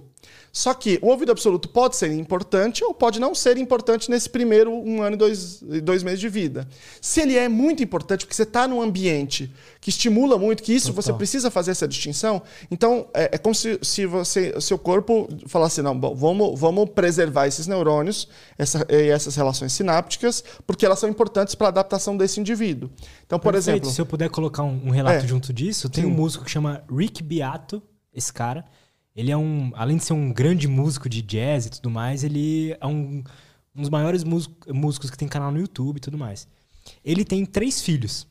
E ele é, fez um experimento com os filhos dele de que ele quis botar à prova se ele conseguia fazer que os filhos crescessem com vida absoluta. Ele não tem ouvido absoluto. O, o Rick Beato, o pai dos filhos. E com uma série de estímulos na, inf- na infância, ele conseguiu fazer que os filhos crescessem com o ouvido absoluto. Tem um outro cara aqui no Brasil, o Matheus Starling também, é, guitarrista, que ele fez a mesma coisa com o filho dele. E o filho nasceu com o ouvido absoluto. Nasceu, né? É, desenvolveu. Sim, Que é basicamente ouvir qualquer coisa, tipo, ah, e ele sabe que nota é. ele manteve, né? É. Tanto que a população que mais tem ouvido absoluto são aquela popula aquelas populações que têm é, a- o idioma em que há distinção de, de tom. Porque para nós, a palavra prato é prato. Né? É, Não importa qual é o tom. É, Em, em mandarim, por exemplo, ou em vietnamita, depende da, da tonalidade. Você pode falar a mesma palavra e pode ser 10 palavras diferentes dependendo do tom. Verdade. Então, como você tem que fazer distinção de tom, lá a- é a população que mais preserva o ouvido absoluto. Você tem um índice de ouvido absoluto muito superior lá do que, do que aqui. No. Brasil, nas populações ocidentais, que têm uma língua diferente. Então, esse, é- essa, nessa poda neural, a gente descarta tudo isso e fica com, com aquilo que é de melhor e a gente segue a vida. Isso é super bom, é uma coisa super positiva, certo? Só que às vezes essa poda neural ela tem erros, ela tem processos alterados. E esses erros estão na base de gra- grandes eh, proporções de pessoas com autismo, né, de, de uma, uma parte que a gente chama de autismo regressivo, né, principalmente, em que o indivíduo se desenvolve bem, depois isso decai nesse período de poda neural, porque existem alguns erros. E um dos erros que eventualmente acontece é uma habilidade que não foi estimulada e que é completamente inútil, ela fica ligada, ela, ela fica preservada enquanto outras importantes foram desligadas. Então, veja, o cara consegue é, é, decorar 13 mil livros, mas ele não consegue entender a linguagem. Então, uma habilidade que era importante ficou desligada e uma habilidade que não é importante. Ela, ela é uma habilidade que ela não tem funcionalidade para a qualidade de vida do indivíduo, ela ficou ligada. E, e esse é um, um detalhe que é, ele é muito interessante do, da- dessa- do ponto de vista dessa discussão e da, da reflexão sobre todos esses quadros, é porque ela, ela tem um potencial muito grande de, de de fazer as pessoas acharem que ele é uma coisa linda, uma coisa maravilhosa, porque o cara tem uma super habilidade. Não. Do ponto de vista global, da qualidade de vida desses indivíduos, a maioria deles tem uma qualidade de vida muito ruim, tem um conjunto de habilidades que não são habilidades que servem à sua própria autodeterminação, à sua própria autonomia. Então são quadros eh, muito desafiadores, ainda que sejam, do ponto de vista público, interessantes. Interessante isso. E aí você tinha falado do, do, do Elon Musk, por exemplo. Apesar dele conquistar tudo que a gente vê que ele conquistou e consegue colocar as coisas dele para funcionar muito bem, a gente não sabe às vezes, né, como é que como é que é ser ele ali, lidar com tudo isso, enfim, né? Você tinha falado que ele tem um, um certo autismo leve ali. Isso. E Ele, tem- ele descreveu isso no, num, num show recente, né? Que ele apresentou, ninguém sabia. Então a gente supõe que ele esteja falando de alguma coisa que ele, que ele fez, uma avaliação é, profissional e que é, revelou isso. Eu tô, inclusive, tá na bolsa, eu vim para cá lendo a biografia dele. Legal, cara. Justamente para poder entender isso. É, essa pergunta que você tá, tá fazendo é a pergunta que eu quero é, tentar também descobrir. Ainda não sei o suficiente, né? Você já viu ele no Joe Rogan? Já chegou a ver? Via um- algum trechinho, um trechinho só, não vi tudo. Mas você vê que é, ele, ele tem, uma, ele tem uma, uma, uma coisa bem excêntrica no, no, no é processo, é no processo de apresentação dele, né? É, tem uma. Tem um, eu lembro de uma coisa muito específica do, do Joe Rogan perguntar algo para ele. Aí ele falou assim: deixa eu pensar um pouco nisso. Aí o podcast ficou em silêncio por um minuto e meio, dois minutos quase. E aí ele fez assim, ficou assim o tempo inteiro. Aí voltou e. e tá, tá, tá, tipo uma metralhadora de ideias ali. É. E aí você vê que é um cara interessantíssimo da gente olhar e é. é- eu acho que até por. ah, às vezes uma. Uma inspiração, talvez. É, eu, eu, eu vejo o seguinte, no, no caso dele, por exemplo, ele é um indivíduo. As pessoas às vezes confundem muito é, você olhar para o Elon Musk e concordar ou discordar dele. Isso é um outro problema, não é disso que nós estamos discutindo. Nós estamos discutindo qual é o, o processo, como é que, a- que as coisas acontecem, né? E ele, te- ele é um cara que eu acho que. Eu não, eu não sei se esse é o tipo de coisa que adianta você te- ter a inspiração. Porque te- é muito estrutural, né? De quem. de, de, de de como aquele indivíduo é, como ele funciona. O jornalista Verdade. que fez a, a biografia dele estava falando um pouco disso, que ele chegou, eles, eles sentaram na mesa para eles conversarem, para ele fa- falar como é que ele queria fazer essa biografia e ele estava determinado a dizer que ele só ia ajudar a biografia se ele pudesse ler antes e acrescentar nota de rodapé. E aí o cara expôs e aí, quando foi a rodada do Elon Musk de contra-exposição, ele falou: não, então tá bom, tá tudo certo, e aí ele acertou e já foi embora.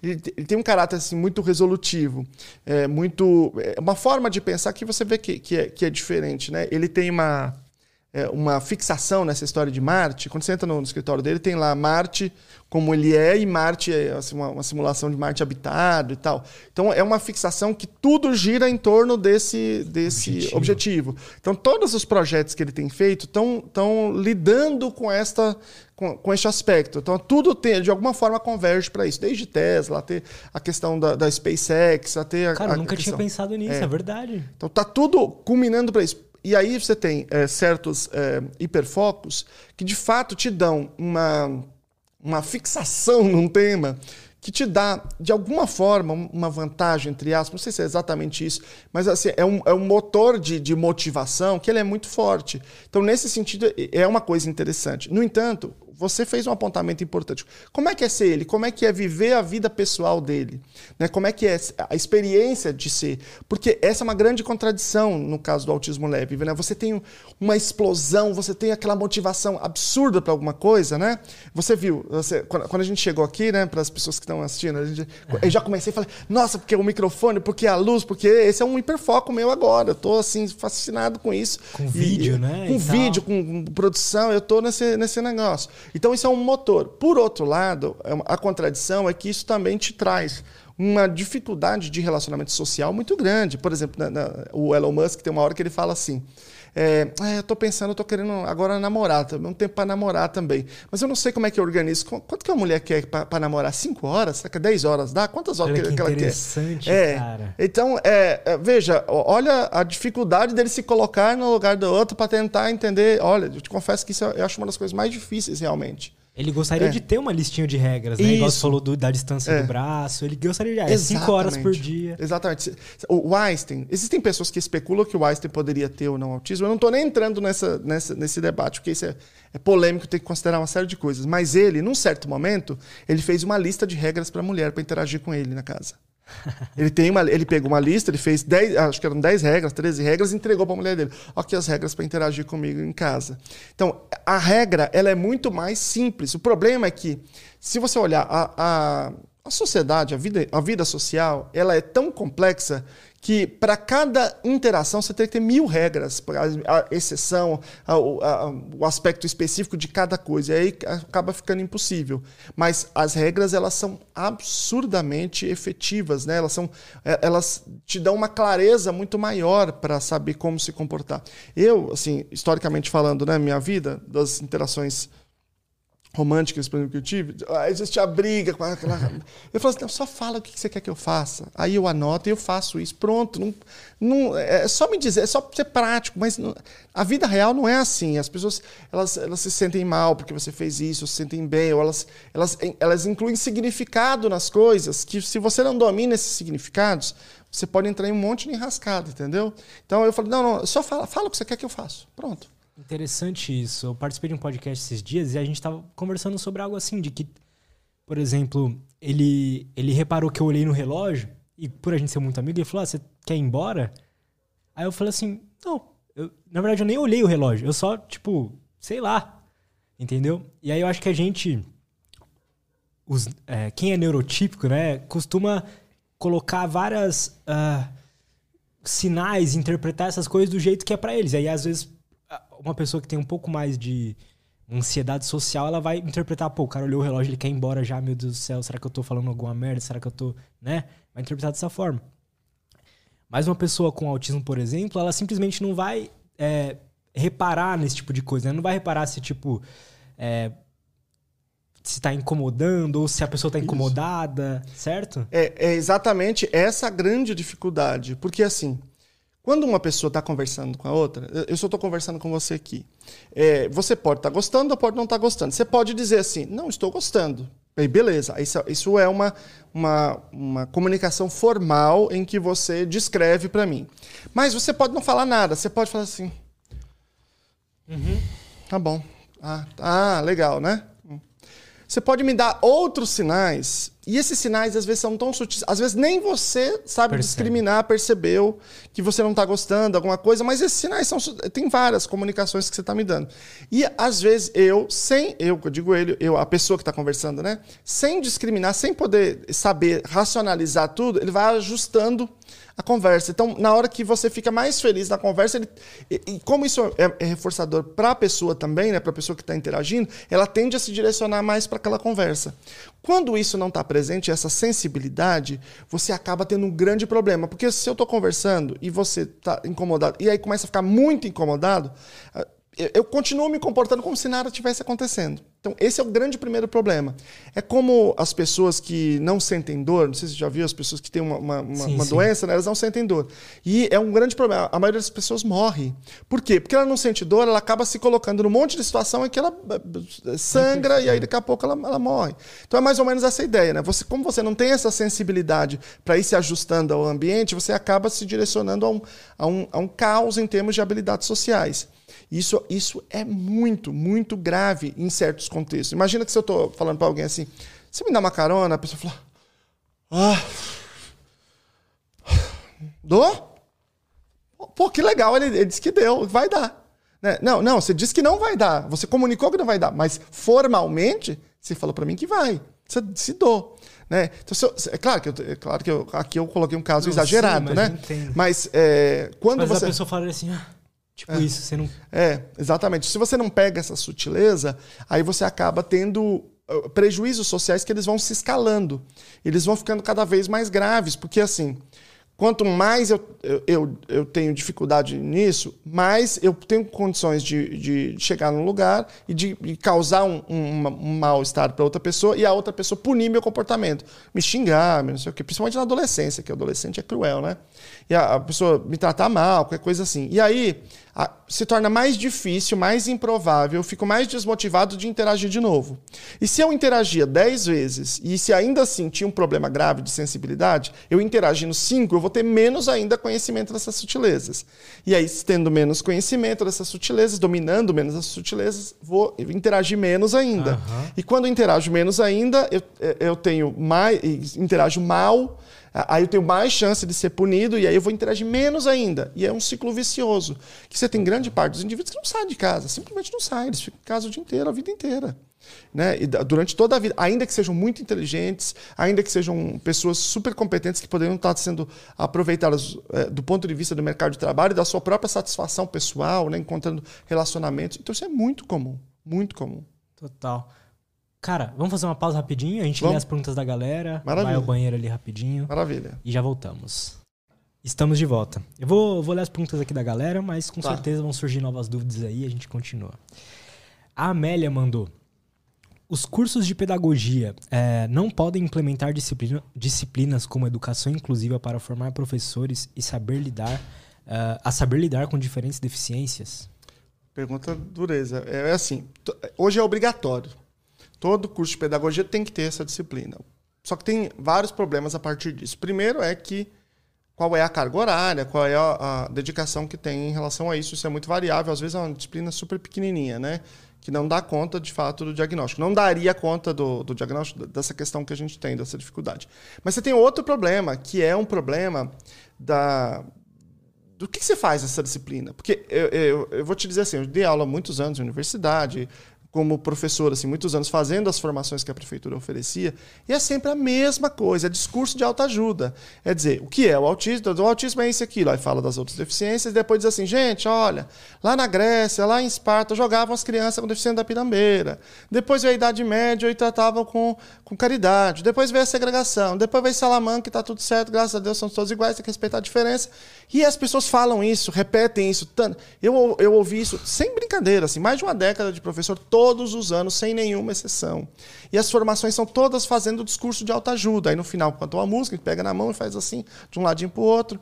Então, nós temos um problema de o que, que a gente faz nisso? Nesse ah. período, durante esse, esse período, essa disciplina, a gente deveria aprender quais são as práticas baseadas em evidências para poder lidar com esses indivíduos. Mas é, é, eu, eu, Lucelmo, eu nunca ouvi falar de uma universidade que tenha uma aula sobre isso. Uma. Estou dizendo várias. É, eu nunca ouvi falar, mesmo as grandes universidades. Eu fiz a minha graduação, mestrado e doutorado e nunca ouvi a palavra práticas, a expressão práticas baseadas em evidências, nenhuma vez.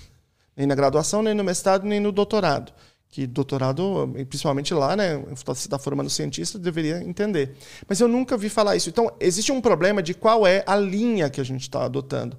No Brasil, a pseudociência, né, a ter, o terraplanismo educacional, ele é largamente dominante. No, todos, todos os departamentos acadêmicos de educação. Então, na maior parte das vezes, é considerado muito errado você falar sobre ciência em todos esses lugares.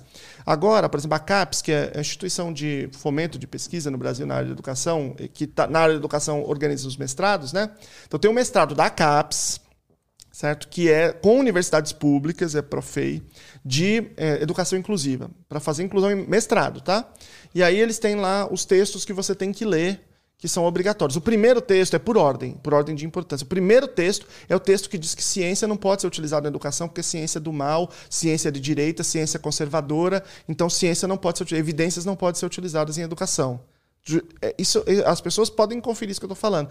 É porque eu falo, as pessoas acham que eu estou exagerando. Não é, confiram o que eu estou falando. Está dizendo que, que é, um, é, uma relação completamente arbitrária, porque ele pega a lei de práticas baseadas em evidências dos Estados Unidos, chama No Child Left Behind, nenhuma criança deixada para trás, que diz que lá na educação especial só pode usar prática com evidência. Lá é proibido usar prática sem evidência. E essa lei de 2001. 2001, Bush. Bush de direita, então, quem é a favor de ciência é de direita. Só que se o autor tivesse tirado 15 minutos para ler a lei, ele ia ver que foi proposto por um deputado republicano e um democrata, portanto, representantes do povo, e um senador republicano e um senador democrata, representantes dos estados.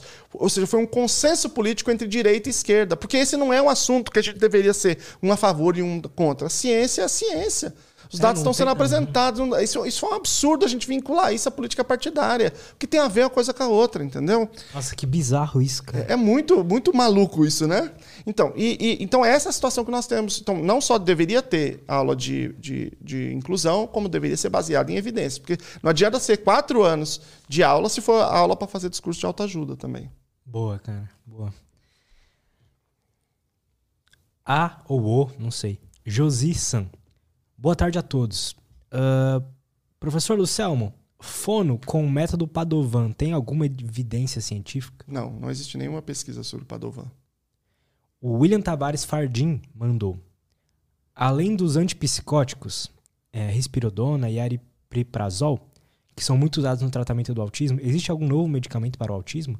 É legal e interessante isso, porque a gente não falou de medicamento. Sim. Existe isso mesmo? Ajuda? Como é que é? é então, esses dois medicamentos, né, são antipsicóticos atípicos, eles é, têm evidência não para o próprio autismo, para os sintomas do autismo, mas para sintomas secundários, que é agressividade e é, irritabilidade, mas não para o próprio autismo. É, e outros, outros não têm evidência nem para sintomas secundários. Então, são só esses dois, são médios antigos, e a gente tem, tem é, muitas pesquisas acontecendo de remédios, mas todas as últimas pesquisas falharam, não mostraram efetividade, coisas que a gente estava muito animado, né? Bumetanida, a gente estava muito animado com Balovaptan, principalmente, esse é o principal, a gente estava todo mundo animado, ocitocina, nada Qual é a classe desse, desse remédio? O, o, o Balovaptan é um, é um antagonista de vasopressina.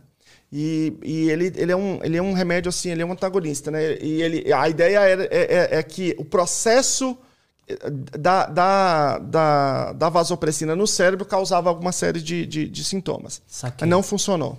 É, o bumetanida, eu não sei qual é a classe do bumetanida, não funcionou. Citocina não funcionou, nada funcionou. Hoje, o que você tem um, um, assim, de mais promissor que está acontecendo na pesquisa agora, é, é muito interessante na Califórnia, é a, a cannabidiol é o óleo de cannabis. E eles estão fazendo o seguinte: eles estão fazendo ao mesmo tempo que eles fazem a administração clínica do canabidiol de crianças entre 7 e 11 anos sem, sem epilepsia, só com autismo severo. Eles estão pegando essas mesmas crianças, eles fazem é, o minicérebro delas e fazem o sequenciamento genético. E aí eles vão pingando também o canabidiol no minicérebro para ver se o mesmo resultado clínico aparece no resultado do minicérebro. Essa é a primeira coisa. E é, identificando quais são os subtipos genéticos. Então, por exemplo, assim, vamos imaginar que na pesquisa, como nesses outros remédios aí. Não funcionou, funcionou só para um pequeno grupo. Quando não funciona só para um pequeno grupo, não funciona. A rigor, é, a gente considera que não foi efetivo. Mas aí, com essa, com essa forma de delinear a pesquisa que eles estão fazendo lá, eles podem dizer, não, para, para aí. Não, só funcionou para um pequeno grupo, mas esse pequeno grupo, eles têm uma identidade genética? Porque às vezes, assim, não funcionou, só funcionou para 10 pessoas. Tá bom. Mas essas, todas as 10 pessoas têm o mesmo subtipo genético. Então a gente sabe assim, ó, não funciona para outras pessoas. Mas quem tem esta variação genética funciona. Perfeito. Então, esse é o grande. É, é a grande coisa, o grande achado que possivelmente essa pesquisa vai conseguir implementar nas pesquisas sobre autismo. Porque esse foi o problema de todos esses medicamentos. Eles mostraram efetividade em grupos pequenos, né, fase 2 da, da, medicação, mas na fase 3, quando você tem grandes grupos, não funciona. Provavelmente porque eles funcionam para algum subtipo de autismo, mas não para outros casos, né? Mas essa, aí essa pesquisa vai continuar e aí provavelmente vai encontrar esse, esse grupo genético em comum aí, certo? Isso, é o que a gente espera. Essa pesquisa tá, já está já tá rolando né, lá, na, lá em San Diego, é, na Universidade da Califórnia, no campus San Diego. Ele deve sair o resultado esse ano, ano que vem, fim do ano, ano que vem. E aí, provavelmente, esse modelo, esse desenho de pesquisa deve ser aplicado para outros medicamentos depois, para a gente poder ter a informação desses subtipos. Existe agora alguma, algumas outras pesquisas que estão acontecendo com subtipos é, genéticos também. Então, por exemplo, tem algumas pesquisas com SINGAP1 e com, é, e com MECP2 com IGF-1, que é um, um hormônio do crescimento, né, fator de crescimento com, com uma molécula quebrada. Um, eles fizeram um peptídeo. Então, eles estão é, é, avançando. Talvez isso, que se funcionar para esses dois subgrupos genéticos, talvez se faça também pesquisa com outros subgrupos. Entendi. CBD é algo interessante, cara. Eu, eu testei de forma ilegal, mas eu pelo testei assim muito pouco e tinha tão pouquinho que durou tipo dois dias. É, depois eu fiz a consulta e tal, consegui minha, minha autorização, já tá importando. Ah, é CBD Foi... mesmo ou cannabis? CBD mesmo, cara. É, eu tive. A minha receita foram dois tipos de óleos diferentes, né? E além dos dois óleos, também peguei uma coisa que é para dor muscular. Que é tipo um. Parece com um desodorante que você passa assim onde dói. Interessante. O, um dos óleos é, é um full spectrum CBD, que é como se fosse 100% CBD para algumas coisas mais específicas, por exemplo, é, ansiedade, muita ansiedade e, e, relaxamento muscular também. E tem um que é tem THC também, tem THC e CBD que é para ir é para outras coisas. Então, por exemplo, se você tomar só CBD é, de manhã, você provavelmente vai passar um dia improdutivo, podemos dizer assim. E aí esse com um pouquinho de THC já não deixa dar esse baque inteiro. É algo muito interessante. Eu queria trazer mais alguns especialistas aqui para falar sobre isso. Qual, então, esse foi um caso que uma médica recentemente perguntou para mim, né? Ah, Selma, eu, pô, eu tô receitando, não sei o quê. O que, que você acha? Eu falei, olha, não tem evidência nenhuma. Se você diz isso para a família, se a família quer utilizar, aí é outra coisa. Mas meu problema é você não informar que não tem evidência. E porque é o seguinte, saiu uma pesquisa sobre, CB, sobre é, cannabis e autismo na Nature, que é uma revista, uma baita revista, né, super influente. E aí a, a galera pega esse artigo e mostra para as pessoas, está aqui, ó, tem ciência. Mas prática baseada em evidência não é igual saiu em artigo. Né? E esse é um dos problemas que a gente tem em termos de educação no Brasil, né? de educação científica, das pessoas entenderem Verdade, né? o que, que a gente está falando. Porque essa pesquisa, por exemplo, ela é uma pesquisa que a gente chama de retrospectiva. É uma pesquisa que pega pessoas que utilizaram e olha para trás e tenta analisar para trás qual foi o efeito. Então eles falam, olha, quem tomou, quem não tomou, qual foi o efeito? E esse é um tipo de pesquisa que é boa, podemos fazer, mas ela não prova nada.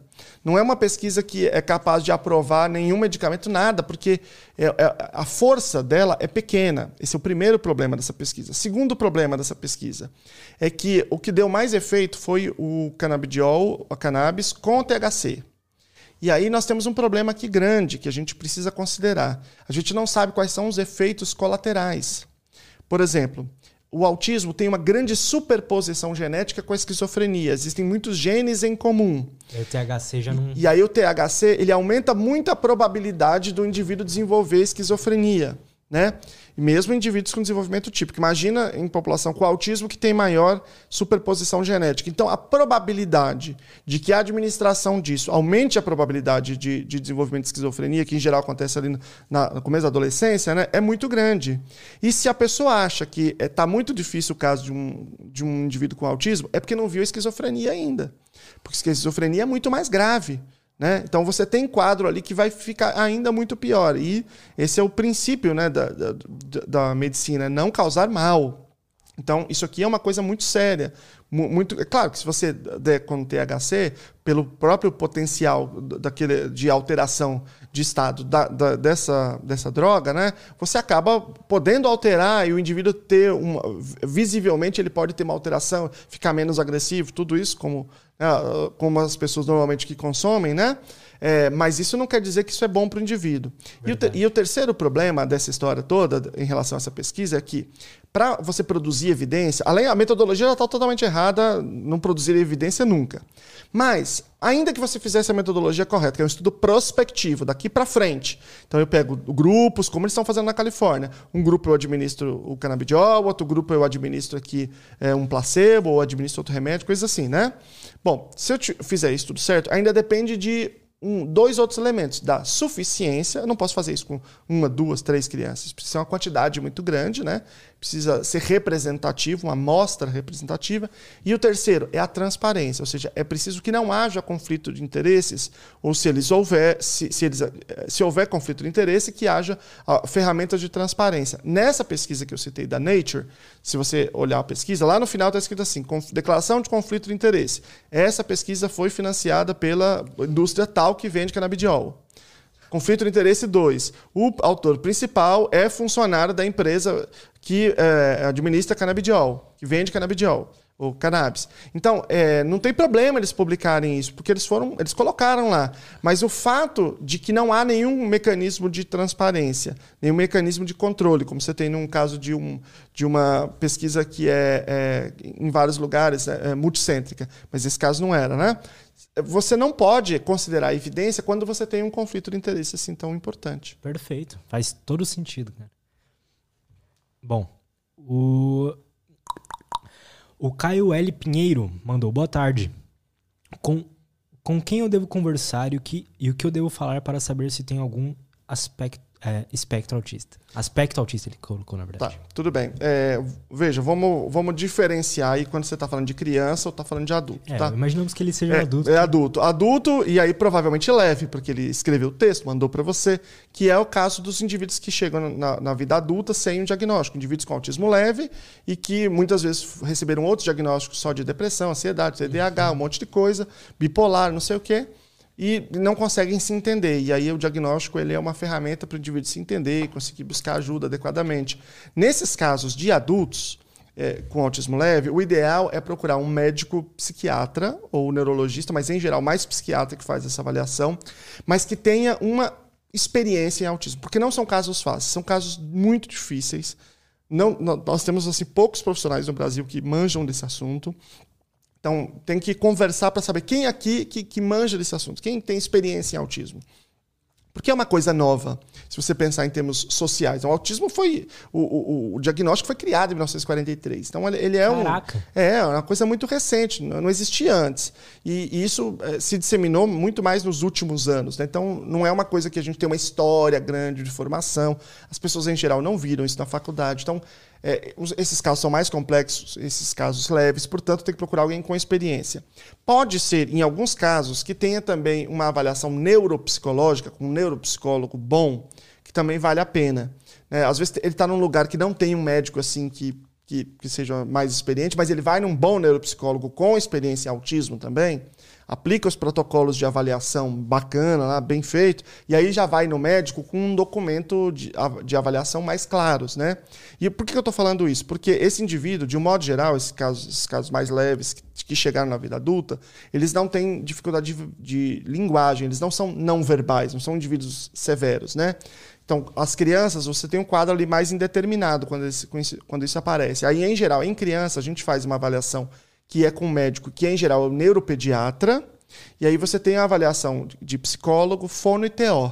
Então, em geral, você compõe aí, eh, já você vai no médico, o médico faz o pedido de exames de descarte, alguns exames que eventualmente ele faz, exame genético, algum exame de processamento auditivo, e, esses, e caminha para esses profissionais fazerem as suas, cada um a sua respectiva avaliação, e volta para ele para ele tomar a decisão clínica. Então tem que procurar um neuropediatra experiente em autismo e estar é, tá sempre atento à necessidade dessa avaliação multidisciplinar.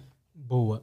Mas antes disso, quando. Uh, que tipos de, de comportamentos que uma pessoa adulta pode reparar nela mesma de que faça ela tomar essa decisão de pôr atrás de, uma, de, um, de, um, uh, de um diagnóstico? É, isso varia muito, né? Mas é, tem uma, uma, uma, coisa que eu acho que é preciso observar bastante, que é essa dificuldade de, é, de, de você entender esses elementos sociais mais sutis. É claro que isso pode se manifestar de muitas maneiras diferentes, né? mas, em geral, esses indivíduos têm muita dificuldade de entender por que, que as pessoas se comportam como elas se comportam. Por que, que as pessoas sentem certas coisas? Quando você consegue perceber que você não está não tá pegando isso, que você não está percebendo esses sinais sutis, esses sinais dos outros, quando tudo é muito incompreensível para você. Eu, por exemplo, eu não vejo o significado em um monte de rituais sociais, um monte de coisas que as pessoas fazem, mas por que, que elas fazem isso? Tipo, é, se, se, você pensar assim, por que, que você entra no elevador e diz bom dia para a pessoa? Não faz o menor sentido, lógico. Se eu olhar só do ponto de vista lógica.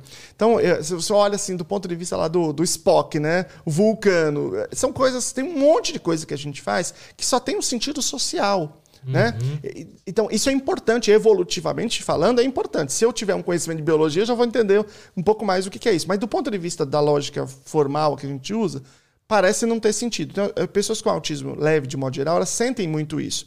Elas sentem é, muitas vezes que elas são inteligentes, elas estão num ambiente que ela tem, elas têm certas competências, mas elas têm desvantagem é, em relação ao outro. Eu tenho muitos depoimentos de pessoas que entram no canal e que falam, por exemplo, eu falo cinco línguas, mas eu não consigo trabalhar em lugar nenhum. Né? Eu, eu, eu, faço não sei o quê, mas eu não, eu não consigo ter uma namorada, eu tenho não sei o quê, eu, não, eu, e eu não consigo fazer tal coisa. Ele sente que tem uma desvantagem que ele não sabe qual que é.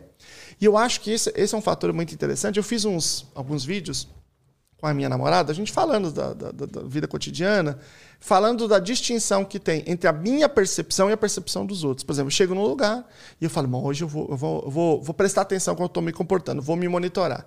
E eu falo, poxa, foi legal, né? As pessoas falam, não, foi, pô, você fez tal coisa. Eu, você tem a falta de percepção, de autopercepção. Né? Então, quando você consegue perceber que as pessoas estão percebendo coisas diferentes sobre o seu comportamento num certo ambiente, isso é um sinal interessante que eu acho que pode levar as pessoas a fazerem avaliação.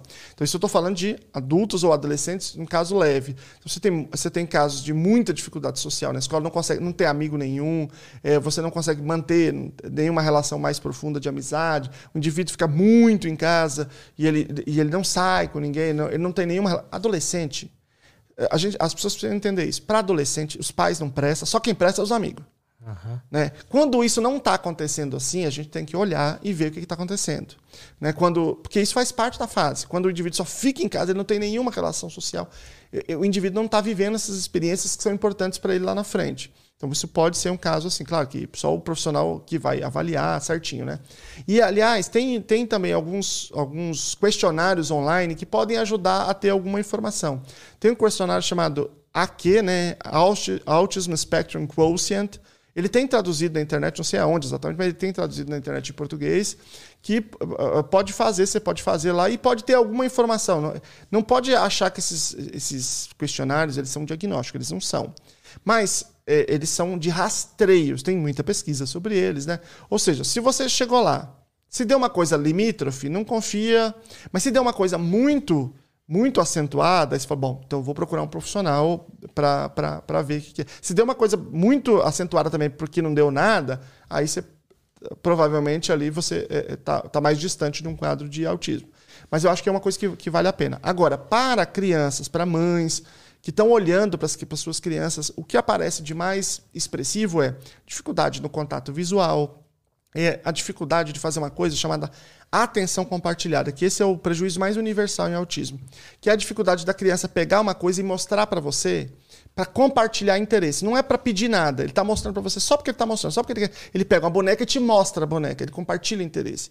Quando você está olhando para a criança e você olha para uma outra coisa, você olha para um outro objeto, a criança olha para outro objeto, segue o seu olhar. E ela compartilha interesse com aquilo com você.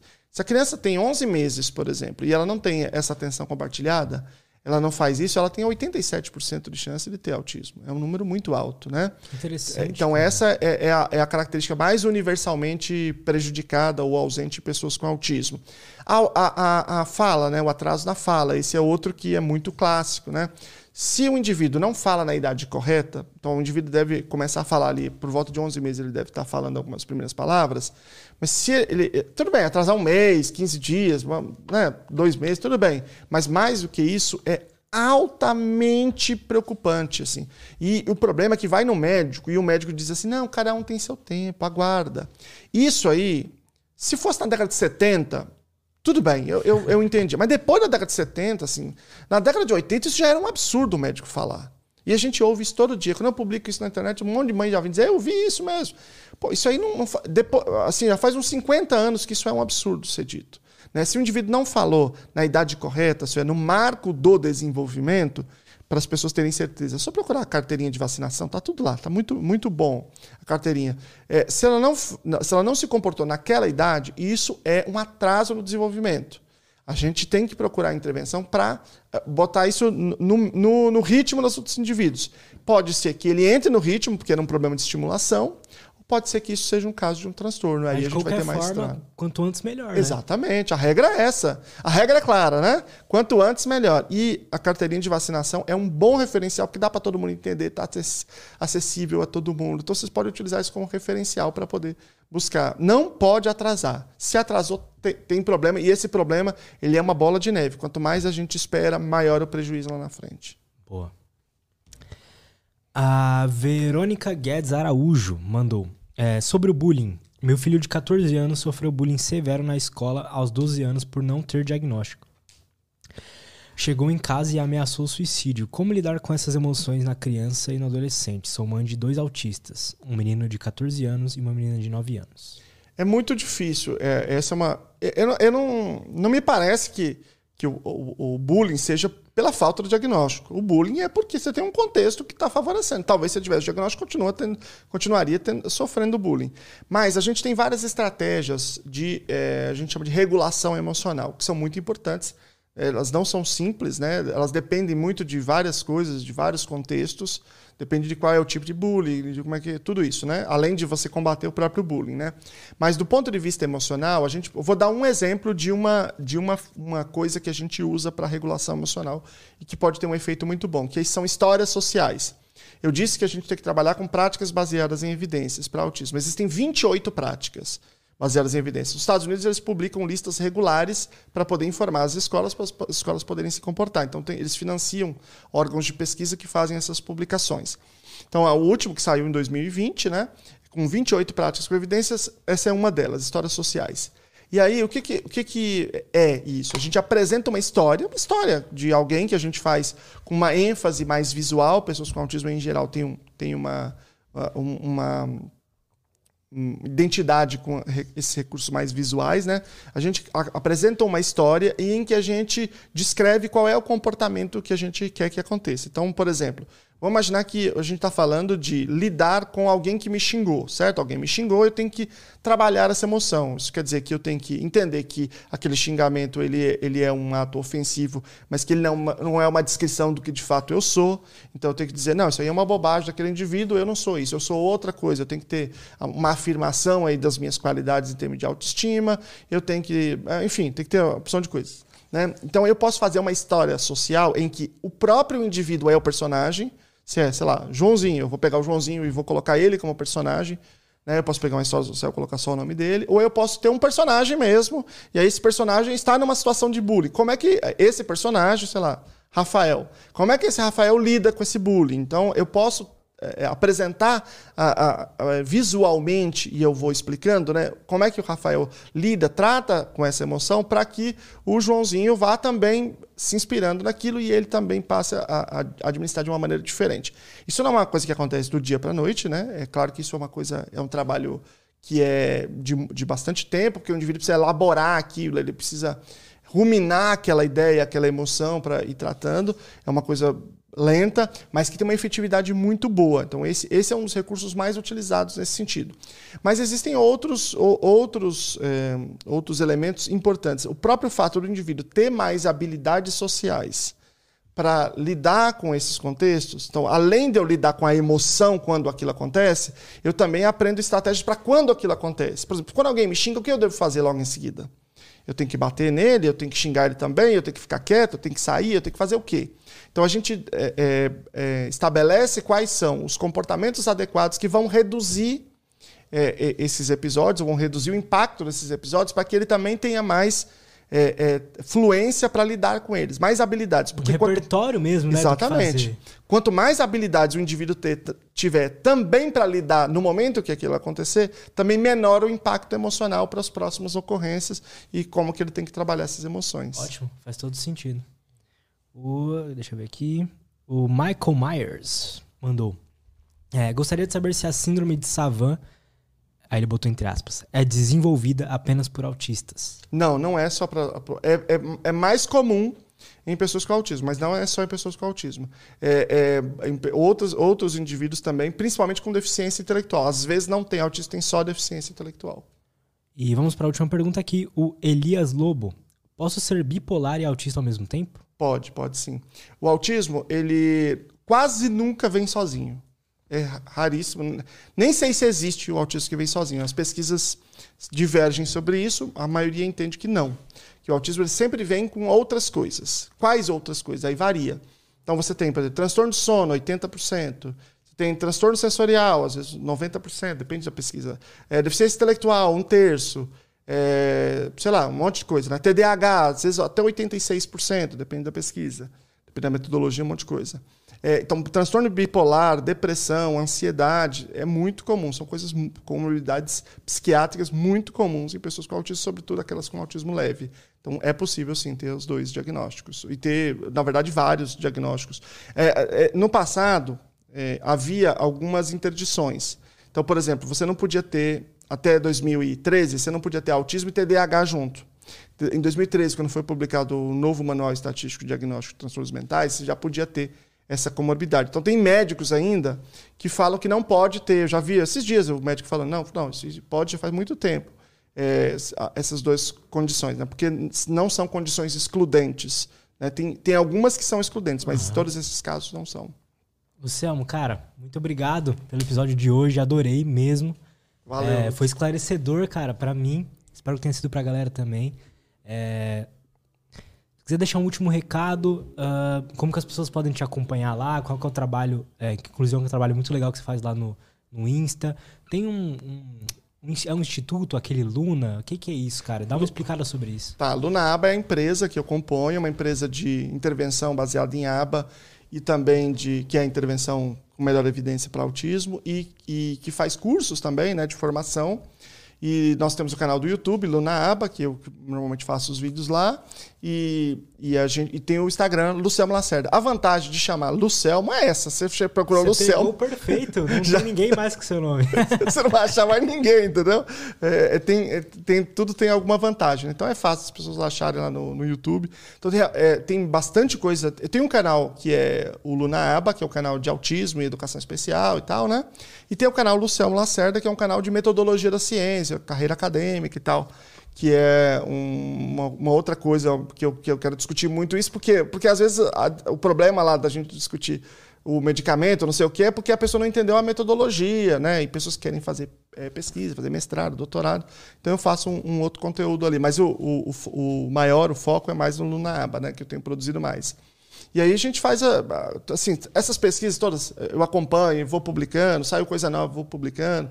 Existe, existem é, hoje plataformas de registro de pesquisa, né? o clinicaltrials.gov, que é lá nos Estados Unidos, que todas as pesquisas grandes eles colocam lá para provar medicamento, tratamento, tudo isso. Então eu vou acompanhando, vou fazendo vídeo, quais são as práticas com melhor evidência, eu faço, saiu coisa nova. Então, é, para quem está ligado ao mundo do autismo, vai sempre conseguindo ficar atualizado com o que a ciência está uh, produzindo aí. Ótimo. Galera, todos os links do Luciano estão aí na descrição, então vão lá, sigam ele, acompanhem o trabalho dele. Mais uma vez, muito obrigado, cara, por ter Valeu, participado Lutz, aí. Foi um prazer. Tamo junto. Foi show de bola mesmo. E, galera, é isso. Não se esqueçam de se inscrever no canal, dar um like nesse vídeo aqui.